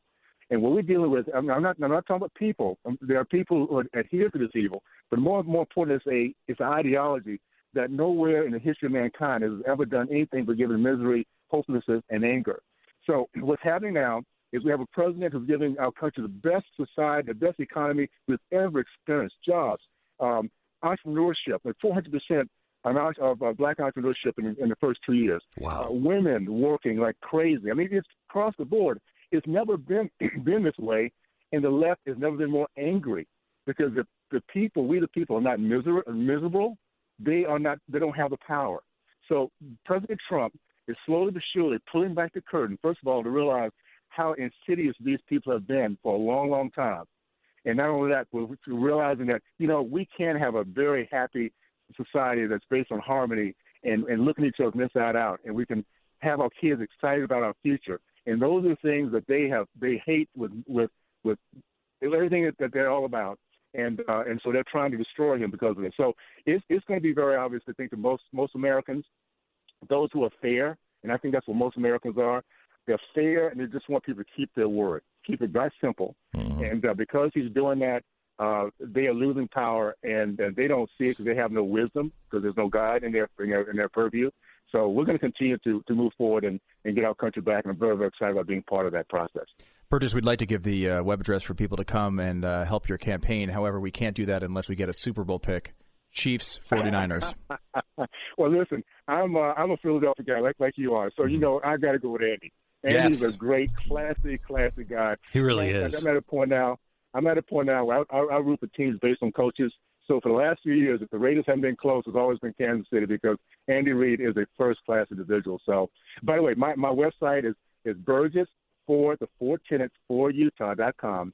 And if I can say this for those for those in the audience, it's not just Utah. The values we have here are those four tenants I mentioned, and it's time for us to take those values back to DC and let, instead of letting DC come here. And because it's the most important seat, one of one top seats in this country, the Democrats need to have this seat to keep the power.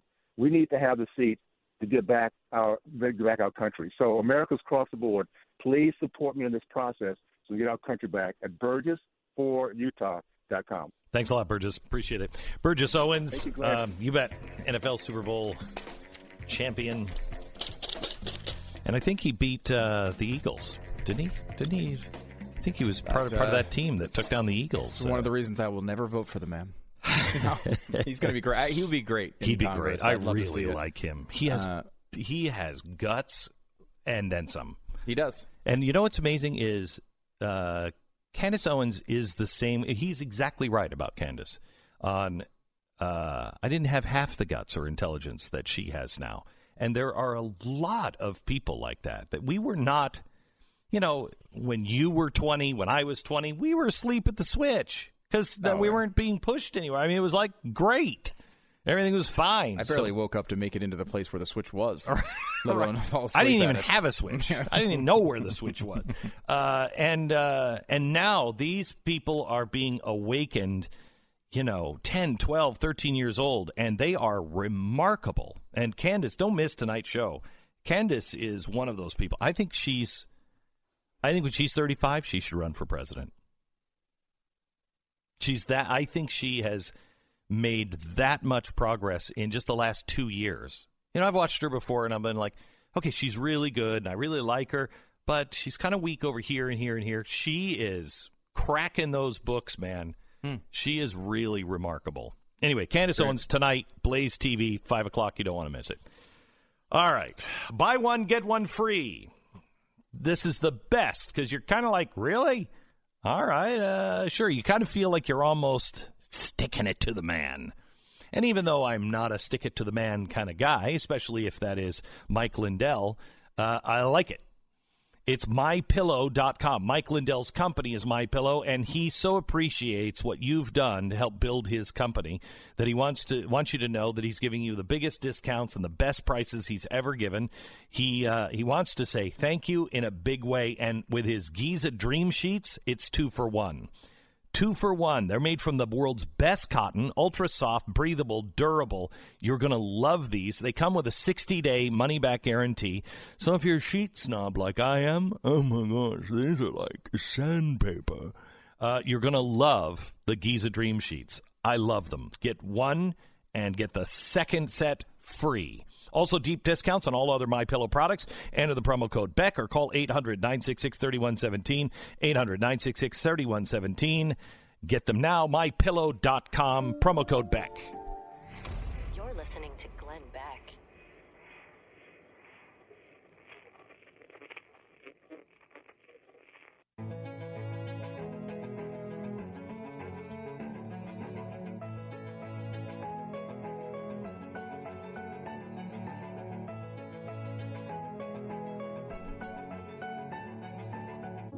Welcome to the uh, program. Boy, I, I have to tell you, my wife comes home tomorrow night.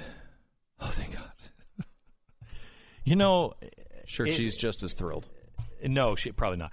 Um, because, honey, it's a disaster area. I mean, I think my primary job when my wife is gone is just to keep my children alive. Yeah. Would you agree? That's it. Okay. No other my children alive. responsibilities. Remember to feed them. Yeah, I mean, if it, well, that works with the keeping them alive thing. If you don't feed them and they stay alive, and it doesn't I matter. if say that them. they are teenagers, so they got to remember that stuff their their Yeah. own self. You know, uh, take care of the essentials. Make sure there are no wolves in the house. Yeah, you shouldn't be stray, random wolves, marauding, Yes, anything yeah, really. yes. Okay, keep them safe, keep them alive, um, and then you know keep the c- clothes you know, clean and and they're at school and Borderline, yeah, but like this school is is a good one. Try to get them there, right, on the days they're supposed to be Okay, there. you have lower standards than I do. I bel I disagree. I think we are at that point of look. This is this is it. You when you are put in this position and your wife is away doing whatever she's doing. So it's not like she's having a picnic. She's been in the hospital with my I'm just keeping it open. father-in-law. I know she's got a really good reason. last for the last week. And meanwhile, my daughter at the same time went into the hospital for brain surgery. Been a very difficult, stressful couple of weeks for you. Yes, and that's why And you her. have to let go of these side items you've been worrying about. Yeah, I see. I don't think laundry is a side oh, item. Oh, I think it is. I, Can- you can't wear I- dirty no, clothes. It's not possible. It's possible, but then my wife comes home tomorrow night to a gigantic pile of her family's laundry. Oh, she's gonna be she's gonna be thrilled that she, No, that's all she's she's- coming no, back she- to. She, eh, you, well, she's coming burn- back to a lot more. What percentage of the house did you burn down? down? Burn it down to the ground. None. I mean, she's gonna be thrilled. Right. This is You're right. all you can do. No. Is maintain the very basics of life. So this is what this, this this actually an argument that started like at seven o'clock this morning between Stu and I. He said, "I said, man, this weekend I've I t- we took down all the Christmas decorations and tried to, and I just can't keep track of every. I can't multitask at the house like my wife can, you know. And I think it's just because of not lack of skill. Uh, I can multitask, but I just don't Sure. know. There's no. It's like. uh you know, getting into an airplane and somebody saying, "Oh, it's your turn to fly." Here, you know, here's a list of things you should do. Right, but this is the problem with you. Is like you're you're the, you've been thrown into the pilot seat. You're like, well, let me make sure the beverage service is still going. Like I, the, these these things are side items. You try to keep the, the anything you can to keep the the the, the house in uh, standing order, meaning it's standing up, and the kids uh, uh, as well also standing up. I think there's a little more than that. Here's the thing. I think I'm not sure because I would have completely panicked if they were both 4 and 5 years old. Would have panicked. But they're teenagers. You don't leave a parent alone and I'm not unarmed, but I am unwilling to use them on my own children at this point. I just want the kids to know that there is a caveat there. Uh, you can't leave a parent alone with teenagers. That's not right. It's not, it's not right. Again, They whatever you they, whatever you try to do in this situation is only going to make things worse. You need to come to that realization, and then just don't do things. you are a lazy husband. I feel Lazy? sorry. I'm You trying a to help. lazy- I'm trying to are a help you. Lazy, lazy husband, and that's saying You know something what? because I'm a lazy husband. All the crap you did, she's going to come back and say, "Oh, you did this wrong. You did this wrong. You did this wrong. You're going to fail." True. Glenn Beck